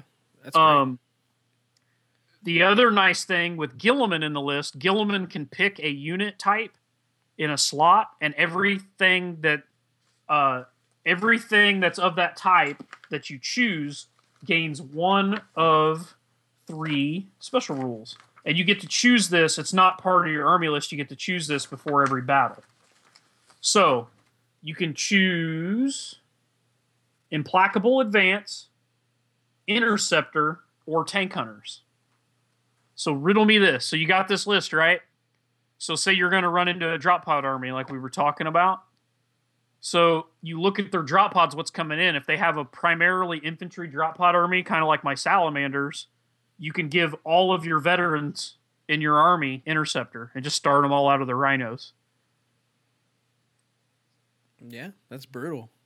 If if they have a primarily loaded up in drop pods like dreadnoughts, like say like it's in your Texas meta where there's a bunch of leviathans, you can choose the predators that are troops choices and give them all interceptor. So you have intercepting predators with the autocannon turret and las cannons. Pretty good. If you aren't playing against drop pods or they don't have any deep strike, you can choose tank hunter and give all those predators tank hunter. Yep. Or if you don't feel like you need tank hunter or the other thing, you could pick either the the fourth predator that's a heavy support, um, or the dedicated land raider or something like that, and give it implacable advance, which gives you an eighth scoring unit. Which you really need eight scoring units, but Probably not, but you get it. So I really like the fact that you can choose interceptor and throw it on those predators or all those vets, or choose tank hunter and give it to all those predators. And I feel like this army, if you start looking at the shots, you got all those autocannon shots on the predators, and then you got the plasma cannon turret, you got the 30, you know, sniper bolt guns, um, you got the suzerains, and you got the fire raptor uh, with its nose gun and all the the ball mounted weapons um, as all like your anti infantry, which is a ton of anti infantry, especially when combined with the Ultramarine Legion tactic. yep. Then on the flip side of that, you got rhinos with three multi meltas, and then you got eight sponson las cannons. Then you got all the hell strikes on the fire raptor. Um, and then you got the twin linked las cannons on the the um land raider, and then you got 30 melta bombs on all your vets, and then you got Guilliman running around with a string 10 AP one fist. So like everything in your army can also deal with tanks and armor. pretty much got everything covered. I feel like this is a pretty damn good list. Yeah, especially being able to just like call out tank and give everything the special rule, like and have that many tanks ready to go and ready to accept pretty beefy rules, to say the least. Like Right. Well, you can't. It's not tank. You have to choose a specific unit. So he would choose like predators in the troop slot would all gain tank hunter Right. or whatever. yeah, But but I mean that would be you would have six tank hunting las cannons and and uh three tank hunting predator cannons, which is gonna like shred the shit out of most. Like that's a lot of tank hunting. That's a lot of tank hunting firepower. And these are fast tanks, so they're going to be able to move six and fire all those guns. it's very brutal. And then because these vets are marksmen, not only do they have sniper, but they have outflank as well. So if you're playing like hammer and anvil and you need to get guys in the backfield or, you know, long way scoring, you can always outflank those guys to get them around the enemy and all that. It's pretty solid list, man. I think it's a very good alternative to what he was running. It, I like it quite a bit. So I think Bjorn will like it too. I- I was really, really happy with this list. Like if he's and it sounds like he's got all the units to run this where he's not gonna have to buy anything. Yeah. So that that's my suggestion. If you absolutely, like I said, really, really want to run that uh, other rite of war, send me an email back and I'll. We won't go over it on the show, but I'll actually write you a list using that rite of war and email it back to you. But I I think you should steer clear personally. Um, I've not been to the LVO. Um, I've talked to a couple people that went, and I've seen some other things, and it seemed like the lists that went last year were fairly brutal. So, like, I feel like you should probably take something a little meaner. don't don't go with your pants down, dude. Take So, the advice. so what do you think, Michael? No, Be like honest. I, I like our breakthrough list quite a bit. Uh, they've slowly. I, I really didn't see the value in autocannons on the the predators for a long time, like the predator cannon, not the Yeah. Not, but uh, but just the number of shots it puts out and the strength. It's just. It's well, no, you also got the sponsons on them, and they're so cheap. They're you know with with the las cannons and dozer blades, they're 120 points a tank, and they're they're scoring and they're and fast. Yeah, Yeah. fast is probably the biggest thing. That, See, that's the other thing. If they live till the last, like, say you're going second, or you know whatever, on the last game turn, you can move 24 inches. You move 12 in the movement phase, and then 12 flat out. So even just to grab objectives at the end of the game, you essentially get a 24 inch redeploy at the end of the game. Jump on objectives. and uh, like, what would you do with Guilliman and like and all that Guilliman? Guilliman. He goes in the Land Raider with the uh, suzerains and the chaplain. So you're gonna like. So most armies have like their little close combat Death Star. So this army is more of a shooting type army. So you're gonna drive around with all your tanks and shoot the shit out of stuff, and he's gonna like anchor your army. And when they try to get close and assault all your tanks, you're gonna get out and assault them with your unit to fuck them up. Primary and then- Then if you play against somebody like Mechanicum that doesn't really have great assault, like they just don't really have any really elite assault units, you can just send that Land Raider down their throat and pick on them, bully them. Same thing with like Militia or Solar Aux. Like Solar Aux and Militia don't really have any answer to a Primarch just driving at him with a nasty bodyguard unit. They can't really do anything to it. No, yeah, exactly. He's just, So- he's your beat stick. Right. So the idea is you have those 30 veterans with sniper. So if, if they come at you with their Primarch and another bodyguard unit, you try to whittle them down with all those sniper bolters. Like you you you whip like a like so you go, here's my rhino, I shoot one multi-melt at you and I hit. So now because I hit your unit with this one multi-melta, uh, everything else I shoot at you with Legion Astartes gets to reroll ones to wound, and I shoot you with like 60 sniper shots from my veterans. Bleh. So then you you kill a bunch of their bodyguard unit, and then when it's whittled down, you charge in Guilliman with all the suzerains. And the cool thing about suzerains, that legatine axe, the way it works is on a roll of a six to hit, you score an auto wound. You don't even have to roll to wound; it just scores an auto wound. So when you combine that with a chaplain, you're getting double the chances of rolling sixes because you get to pick up your misses and re-roll them, which gives you another chance to get a six. So not only are you getting a chance to up your hit total like you normally would with the chaplain, but you're also at the same time really upping your wound total because some of those hits are going to be auto wounds. I dig it, dude. It's very solid. It's a solid tactic. There's all kinds of like little combo-y stuff in here. That's why I like it so much. Like everything in this list benefits from the Ultramarines actual Legion tactics. Um, it uses Guilliman's rules really well, and it uses the Armored Breakthrough rules really well. It's like a perfect mixture, which is very Ultramarine to me. Give it a try, Bjorn. And it, it's actually a pretty good mix of infantry and tanks. Like there is a lot of tanks in there, but I got like three, you know, I got four tank or four tanks that are just full of infantry. So you're still going to have 40, 50 infantry running around on the board. I guess it'd be 40. Yeah, 40 infantry. You're still going to have 40 infantry running around. You got it. Give it a try, dude. Let us know. At least do a, a test game. When is the LVO? Is that coming up anytime soon? I feel like No, no, no, no. It's like right. I think it's either right before your. Uh, it's right. Bef- it's usually like a couple weeks before Adepticon. Okay, so you got some time. Got some time to test I think it it's out. in. I think it's it. April. It's Super Bowl weekend. When's Super Bowl weekend? I don't know. Oh, well, it's it's the same weekend as the Super Bowl. It has been the last two years. 10-4, man. 10-4. All right. So on to the next one. On to the next list. All right, man. So this next one's an Alpha Legion Army list by Nick. He sent it in. He said, Gentlemen, excellent work on the podcast. Keep it up. I really like your list building style to come up with fluff, then build the toughest list you can with it. Uh, so his fluff is Alpha Legion, up to their usual shenanigans, part of the Praetorian of Dorn sleeper force. They use cargo boxes full of zombies, Umbrella Corporation style, as distractions, and vehicles in Raven Guard livery, since I already have them. Perhaps false flag riding in to rescue the zombie swarm victims. I also imagine each unit as a Swiss Army knife that can solve any problem. So it's a 2,500 point Alpha Legion force using the Chosen Duty Rite of War. Uh, he took a Delegatus with a Power Claw.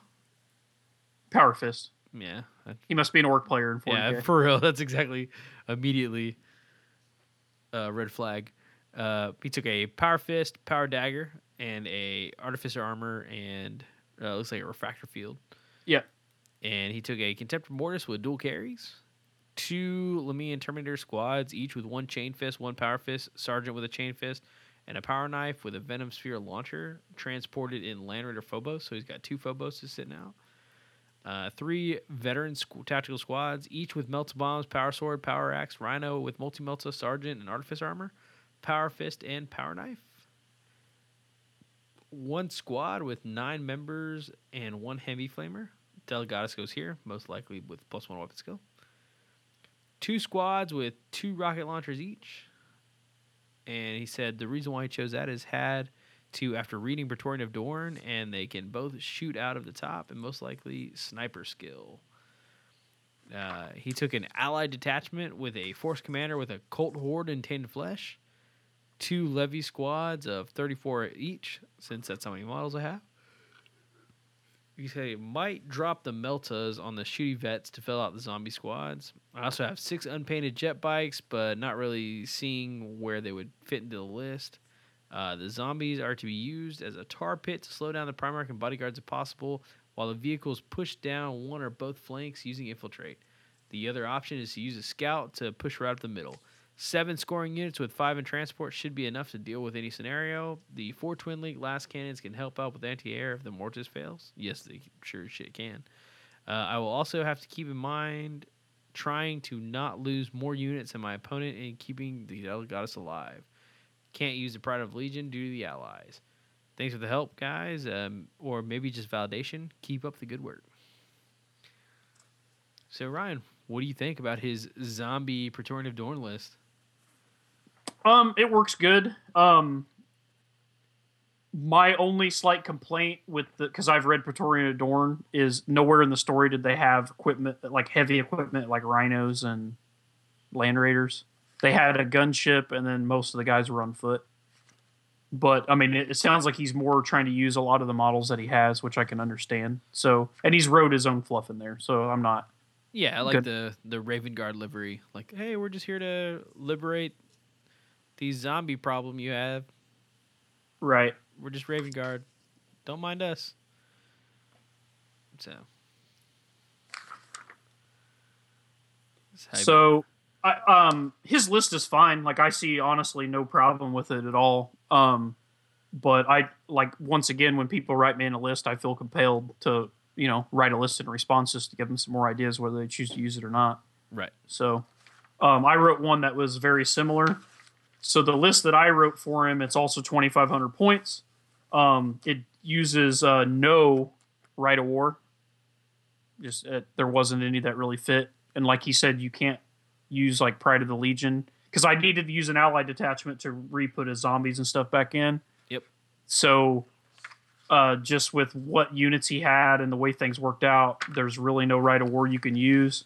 Um, so there's one that we'll talk about at the end after I read my list, but um, some things that have to come out. So my problem with his list is I didn't really see very much ranged anti tank. He's got the las cannons on the um the uh, land raiders, and that's really it. Yep, Four of He's them. and then he's got the carries, the mortis carries, which is kind of okay. And then he's got the, you know, guys with melt the bombs or whatever. I just felt like it lacked hitting power. I guess. against tanks. Yeah. So I changed it around. So I took uh, for his HQ, I took our Armillus Dynat. You don't like obviously Dynat wasn't in Praetorian of Dorn, so you just have to you just you basically using his rules. Um, there's a dude named Salonius in there for anybody that's read the books. You could say it's Salonius. You could say you know whoever some super badass Alpha Legion operative guy. So anyway, HQ Armillus Dynat um, not taking any rite of war. So for troops, uh, because you have to have two normal troops because you're not taking a rite of war, it's a, a full 10 man uh, Legion tactical squad, and they're in a Rhino with multi melta. The sergeant has melta bombs. And then there's another 10 man tactical squad, and they are just on foot, and the sergeant has uh, melta bombs. Um, obviously, because they're Alpha Legion, you have mutable tactics, so you could choose Infiltrate or whatever for that other foot squad, or just leave it as like a backfield scoring unit. But I felt like it fits with the theme to have some a couple guys run around on foot because that's how most of them were in the book. So then for elites, I took a um, full uh, ten man uh, Legion veteran tactical squad. Uh, they have the machine killer uh, veteran uh, tactic.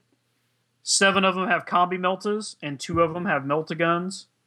Uh, the sergeant also has a melta gun or a combi melta, and the entire squad has melta bombs. And Dynat is going to go in this unit, so they will deep strike in with Dynat's uh, Master Legion rule, which going off the Praetorian of Dorn fluff would like just be like them hiding and like appearing from nowhere, or like he said, false flagging, pretending to be something else, and you know, surprise, butt sex type thing. Here's you Rip know. off your Raven Guard mask. Right. So this gives him a good uh, unit to kill vehicles that the other one was lacking, like some type of Spartan or Knight or something like that. Definitely.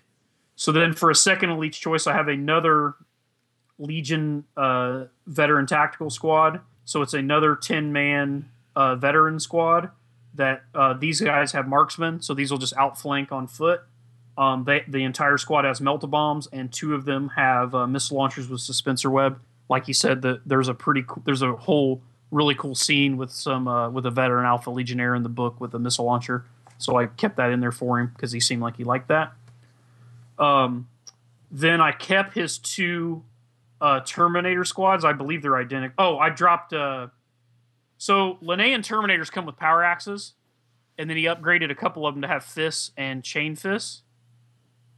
So all his all those guys strike at I one, and then he took a venom spear launcher, which basically counts as assault grenades. Right. So I didn't really understand because you're striking at I one anyway, so I didn't feel like you needed it. Nope. It gives you Hammer of Wrath, but it's only for the one guy. I didn't like. I just I felt like you could save points by getting rid of those. Maybe I'm missing something. No. It does get the one shooting attack, but I, I was like, eh. So anyway, so I put in two. They're both uh, identical units. So they're both uh, five man Terminator squads. The Horror has a chain fist and power dagger. Uh, one guy has a power fist. Um, and the other guys will just have uh, axes. Uh, they're uh, in Land Raider Phobos's. I did give the Land Raiders armored ceramite and dozer blades. I don't think his had that. No. So I put armored ceramite and dozer blades on both Land Raiders. So he's got two of those Land Raiders and two of those Terminator squads. Then for because I'm using all four elites choices, the two veteran squads of the Terminators, the the Contemptor Mortis had to come out. So what I did to replace it is I took a Deredeo Dreadnought with a uh, uh, Aiolos missile launcher, which is basically a much better version of a Contemptor Mortis. Yep. Um, it gives him more ranged anti tank and uh, actually about the same anti infantry, and it's a little bit tougher and shoots further. I saw a Daredevil one piece uh, a Leviathan, so hell yeah. Yeah. And then for his allied detachment with the Cult Militia, uh, I kept it basically the same. It's his, it's a force commander with muster worlds, and that force commander has Cult Horde and Tainted Flesh. So they're all going to be fearless and uh, have the rending attacks, uh, cause fear, and six up, feel no pain. And then Cult Horde, like I said, gives you fearless, and I believe you always have to snap fire, which you're basically just going to give your guys a bunch of close combat weapons anyway, so it doesn't matter. So for troops in the allied detachment, I took two squads of 30 levies per squad, um, and they all have additional close combat weapons for free. So basically, I took his exact same allied detachment, just cut eight guys out of it, two 30 man squads instead of, instead of two 34 man squads. Sounds good. So, what he could consider doing if he wanted to get rid of Dynat and go back to a Delegatus, um, you would lose the deep striking on the veteran squad with the combi melta with the, the tank hunting guys. So what you would want to do is take the rhino away from the basic tactical squad and give it to the veteran tacticals. Um, so with the melta guns, so that they would at least have a ride to get closer to use those melt all those melta guns. Then with the extra points that you save, you could buy an Aegis defense wall as a fortification, and then you could take the sacrificial offering rite of war. So the sacrificial offering rite of war requires you to take a militia detachment and then everything else in your army gains outflank and must start in reserve. So basically, what you would do is you would take all those uh, levies and whatever, pile them around the defense wall on turn one, which they're all fearless. They're going to be behind the defense wall. They're not likely to all be killed. Turn one, and then on turn two, um, these land raiders with terminators in there, the uh, rhino with the the Meltavets, the other veteran tactical squad with sniper, and the two tactical squads that that would now be on foot, and the Deredeo will all gain outflank and can all walk in from the table edges, which I thought was pretty cool as well. Definitely.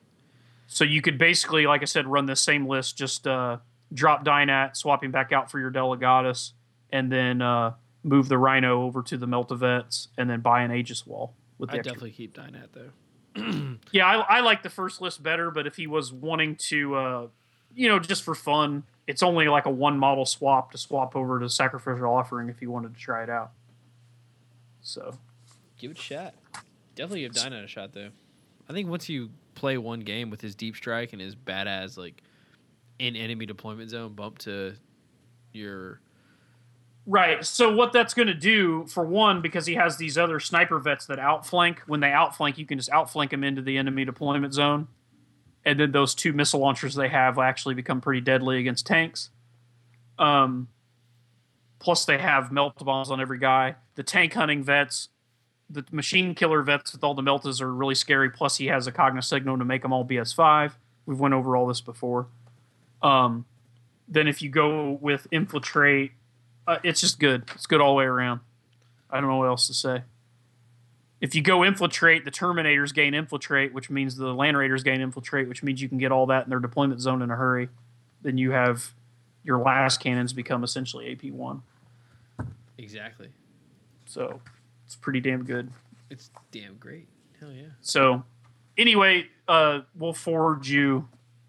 I'll have Michael forward you these army lists like we always do, so you guys don't have to listen to the show repeatedly. We'll get it to you guys.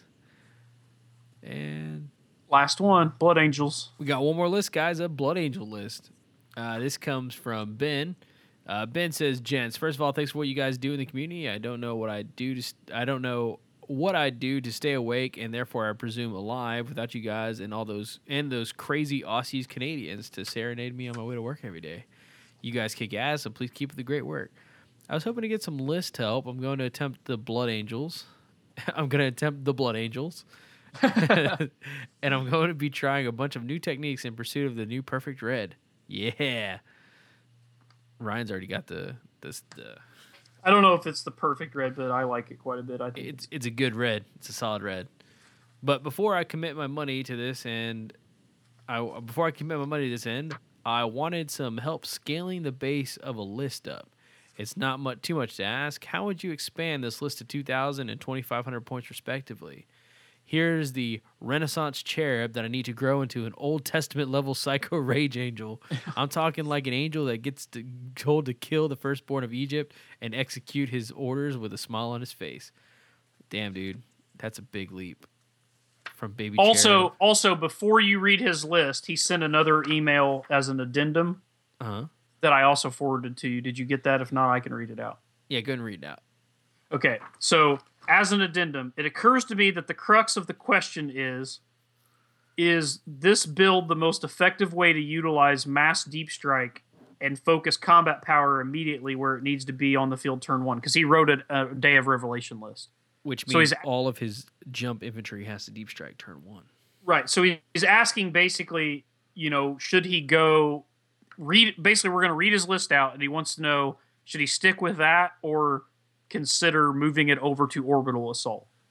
He says, uh, so anyway, go ahead and read the list, and then I'll finish this addendum thing. Sure thing. So the list is it's in HQ, which is a Praetor and Artificer armor with Iron Halo, Jump Pack, a Blade of Perdition, digital lasers, and melta bombs.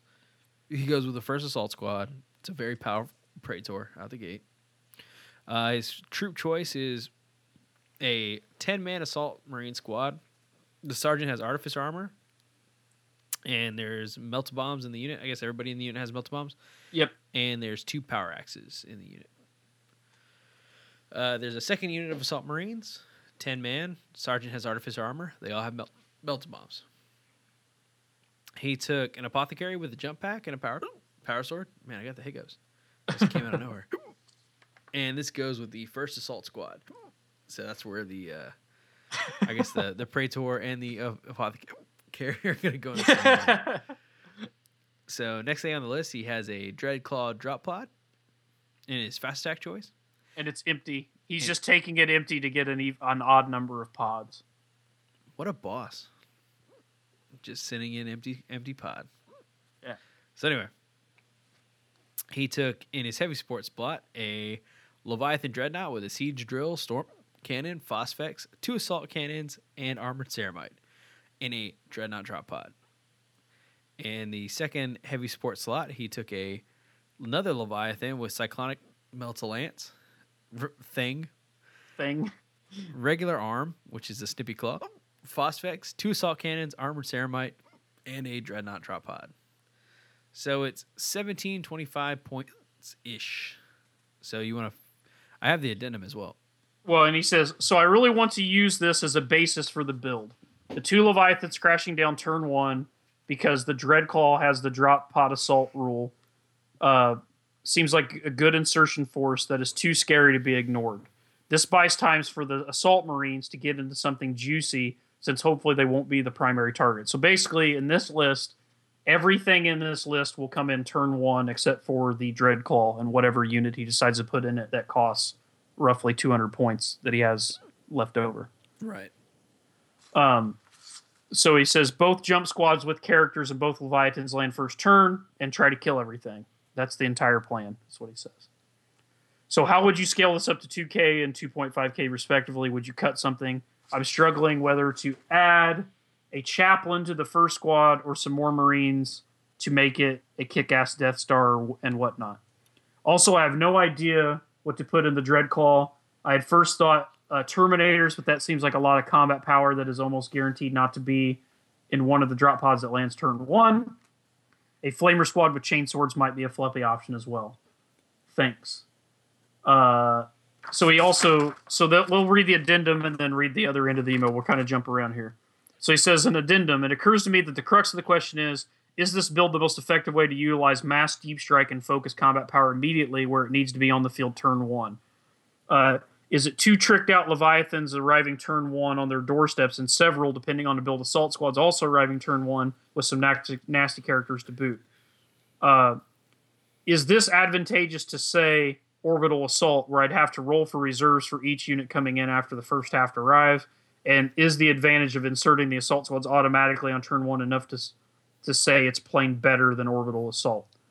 Uh, and how does it compare to like a Raven Guard decapitation list that can similarly focus combat power in a region by infiltrating a bunch of Mor Deythan and then drop a single Leviathan and some uh, drop pod tactical support marines right on your toes? I could presume they can then step out and decapitate things. Hope this clarifies my intent with the list questions that I was asking in the original email. Thanks again for your advice. Then he also says, uh, also, Ryan, I've been listening to the podcast a while, and it seems like you are a UFC fan. I indeed am. I am an, an overall MMA fan. Uh, UFC is obviously the biggest organization, so I do watch a lot of UFC, but I'm also uh, I also like uh, Bellator, which is a little bit smaller organization. Um, I'll watch ONE FC if it's on.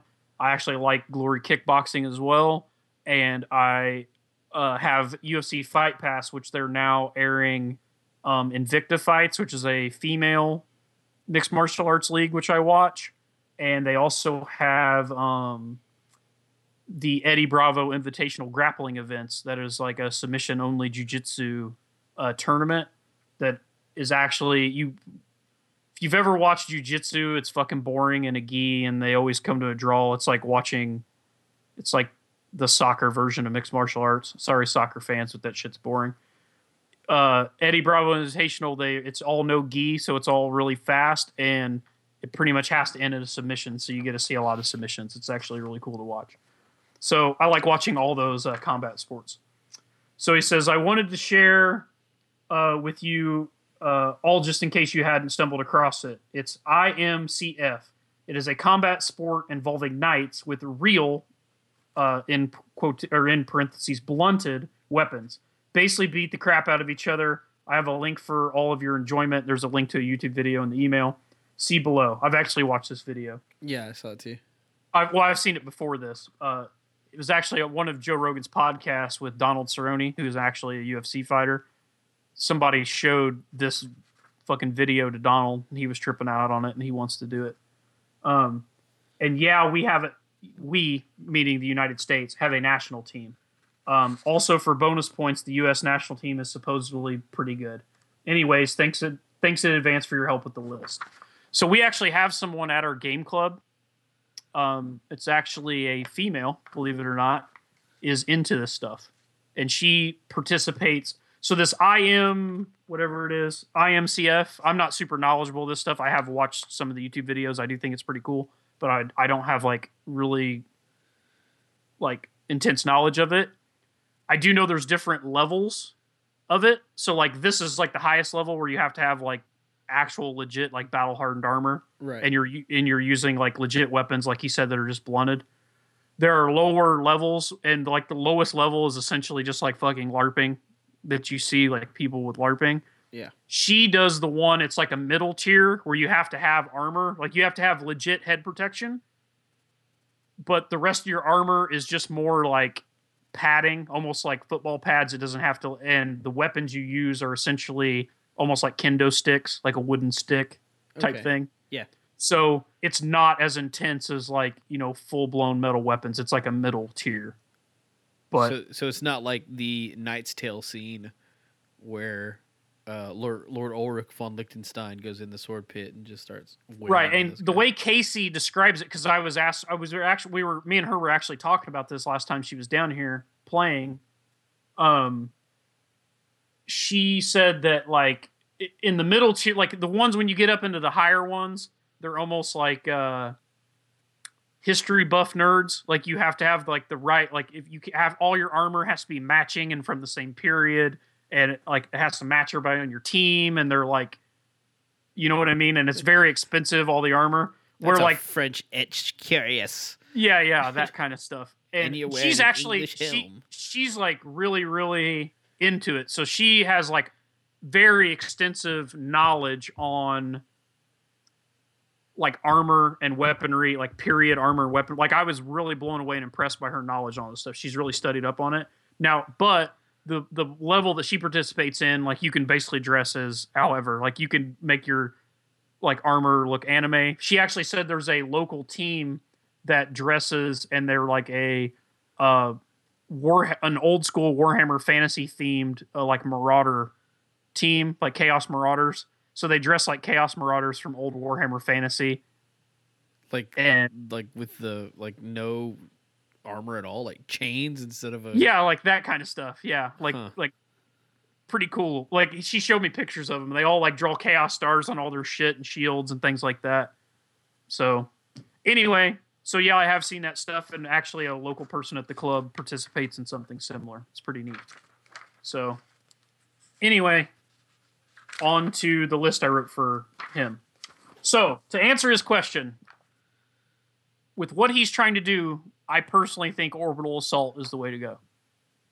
I don't feel like at 2,000 points or even 2,500, when you try to cram two Leviathans in Day of Revelation, that you have enough points to make the Assault Marines worth it. You can't make the squads big enough. And they just end up being pointless. even with a three plus save on the on the first turn. Why would they? They a five up when you're saying land them behind the drop pods? Yeah. Well, that's if they don't just kill the drop pod. Once the drop pod's dead, the shrouding goes away. Well, are you gonna shoot at the drop pod or are you gonna shoot at the Leviathan? Well, I'm just or are shoot saying, like- assault marines. here's the thing 10 assault marines aren't beating anything in an assault so even if they do live what are you going to assault No, yeah, you're right. that's that's my problem like the, the unit with the praetor in it will hit hard only because of the praetor but the assault marines don't do anything. You're not killing anything with 10 assault marines. So you need like a twenty man squad. or 15 at a minimum you know what i'm saying? And you you would need other things. Like if you're going to do day of revelations like those lists that we wrote they had like a big terminator squad and a charybdis they had other things to like help the assault marines out where you can do like multi assaults Right. but his list is basically just two leviathans which do their thing and then you have these two basically taxes just to run the rite of war Yeah, I think I, I- think what he's trying to do. It sounds like he's trying to mm, like basically put multiple threats in your face. I think Right. if you bump those squads to fifteen, then they'd actually be actual threats. but he doesn't have the points to really do that Well, he's bringing up twenty five hundred. That was only seventeen. Well, but that was 2000. So I actually wrote him a 2000 point list because Okay. he said he 2000 and then 2500. So I we'll go over both, but just keep in mind like the 2000 point and the 2500 point list are literally the identical list. I just added things for the extra 500 points. So when we read off the 2500 point list, I'm just going to read the units that you add in. I'm not going to read the whole list again. The rest of the list is identical. So I switched it over to Orbital Assault, and I think he's going to like it better. We'll get your judgment as a fellow Blood Angel player. So for his HQ, I have a Praetor with Artificer Armor, Blade of Perdition, Digital Lasers, Iron Halo, Melt Bombs. It's the same guy with no jump pack. Yep. Um, for troops, I have a 10 man Legion Tactical Squad um, that take additional uh, Chainsword Combat Blade. So they're basically Assault Marines with no jump packs the sergeant in in the squad has melta bombs and they're in a drop pod and i have a second squad that's identical um they're not quite half the points of those assault squads for the same guys with no jump packs coming in in a drop pod Right. um they don't all have melt bombs only the sergeant has melt bombs though so that's a little different for elites, um, I took a full ten man Terminator squad in cataphracti armor. Uh, three of them have chain fists, and or no, hang on, how many guys is this? This is where the okay. Eight So it's sorry, it's is it eight term? No, it's nine Terminators. Sorry, that's why I was getting confused. So it's nine Terminators in uh in a squad. Uh, three of them have chain fist. Six of them have power fist, and the Praetor goes with them to make it a ten man squad. gotcha. and- All of these guys go into Charybdis. So for heavy support, I took a Charybdis. And then for his last two heavy support choices, I took the exact same Leviathans that he had in his list. I think I dropped the, drill off the one, and they both have snippy claws because I think the snippy claw is superior to the drill if you're going to only one, run one close combat weapon. 10 4. Yeah. So uh, the the one has armored ceramite, two assault cannons, dreadnought drop pod, leviathan storm cannon, phosphex, snippy claw. The other one is armored ceramite, uh, lance, two assault cannons, dreadnought drop pod, phosphex discharger, snippy claw. That's two thousand points. So in this list, he has five drop pods. He's got the two 10 man tactical squads, the Charybdis, and the three, uh, or and the the two Leviathans. So turn one, he's going to have a Charybdis with nine Cataphracti and that cra- crazy Praetor in it, and then two Dreadnought drop pods with Leviathans, 10 4. I which it. I think I think is a much nastier turn one threat than his other list. Yeah, either take care of the Charybdis or take care of the two dreadnoughts sitting in front of you. And then and then the, decide, then the Charybdis can move flat out behind one of the Dreadnought drop pods and get a two up Jink save. And then the Dreadnought drop pods, because they come in, they get a five plus cover save just be, from day or never mind. Sorry, I'm an idiot. because they have so- shrouded. Yeah, they're gonna have shrouded, so they have a five up in the open. But if you can land them in or behind ruins, it'll quickly go up. So, um, and then later on, the tactical squads will come in for support. So to take this up to 2,500, it's this exact same list. Don't change anything. And you add in a third troop choice, which is a full 10 man uh, tactical support squad that buys an additional chain sword in close combat or, or close combat weapon. Um, and the entire squad has Volkite chargers, and they're in a drop pod. And then for a second elite choice, you take a five man veteran tactical squad that uh, have machine killers, and all five guys have combi meltas, and they're in a drop pod. So at 2,500, you go up to seven drop pods, so you're going to get four turn one. So you're going to drop in your Charybdis and your two Leviathans, and then you can choose if they have a ton of infantry. You can go with the tactical support squad with all the Volkite chargers if they have something standing out in the open. If they have a tank or something like that, you need to open up or a knight. You could drop in the machine killers instead with the Meltas, all day. and then you're going to have three drop pods in reserve. You know, two of which will be your tactical squad with additional close combat weapons, and then the other one will either be the machine killer vets or the Volkite squad, depending on what you dropped in. That's so many threats all at one time. So I think that that's the way to go, Ben. I think orbital assault. What do you think, Michael? Do you? Yeah, I, I think the way it's the the way you have it worked out is, I, I especially like the Charybdis. The Charybdis being able to hide behind the Dreadnought drop pod to get a two plus Jink save, and then I mean, as a player, like somebody playing against that, if I had something on the board, I wouldn't know what to shoot. I would assume like. Obviously, I think the first thing that's going to get lit up is going to be the Leviathans, but they're so tough. And man, But that just- big Terminator squad, it scores. Yep. And it can when it assaults something, it assaults something. Like that's you don't want to fuck with that. You don't want to deal with nine cataphracti all with strength eight. with weapons. a perdition, a blade of perdition hiding in there too. Yeah, Yeah. it's gonna be a. Yeah, it's a it's a solid it's a solid list. It's If and if you for whatever reason don't like cataphracti and like Tartaros better, you can just swap them out. And I love me some Leviathans, so two of them drop potting turn one. That's pretty much what my list is about. It's like, Yeah. oh, you don't like dealing with one Leviathan? Deal with two. so So anyway, uh, make sure Michael to forward him the uh, Blood Angels list, and then send the Alpha Legion guy his list, and then also send um, what's the old? Nick? Nick is the Alpha Legion guy. Ben is the Blood Angel guy, And and, Bjorn. Is the Ultramarine guy. So if you don't mind forwarding all those lists that I wrote to those guys, and Bjorn. Like I said, if you really want that other rite of war, send me an email and I'll write it for you. But I still think you should uh, not run it. heck yeah, dude. So we already we're we're through the list. It's only four o'clock in the morning over there for you. It's three o'clock in the morning over here for me. 405. You look way tired. You were you were uh, do- dozing in and out in between hiccups over there. I could see you. You're listening to me drone on and on and on about the list, and I could just see you. I was listening. For a second, for a second, I thought about trolling you and just like really going off on a tangent.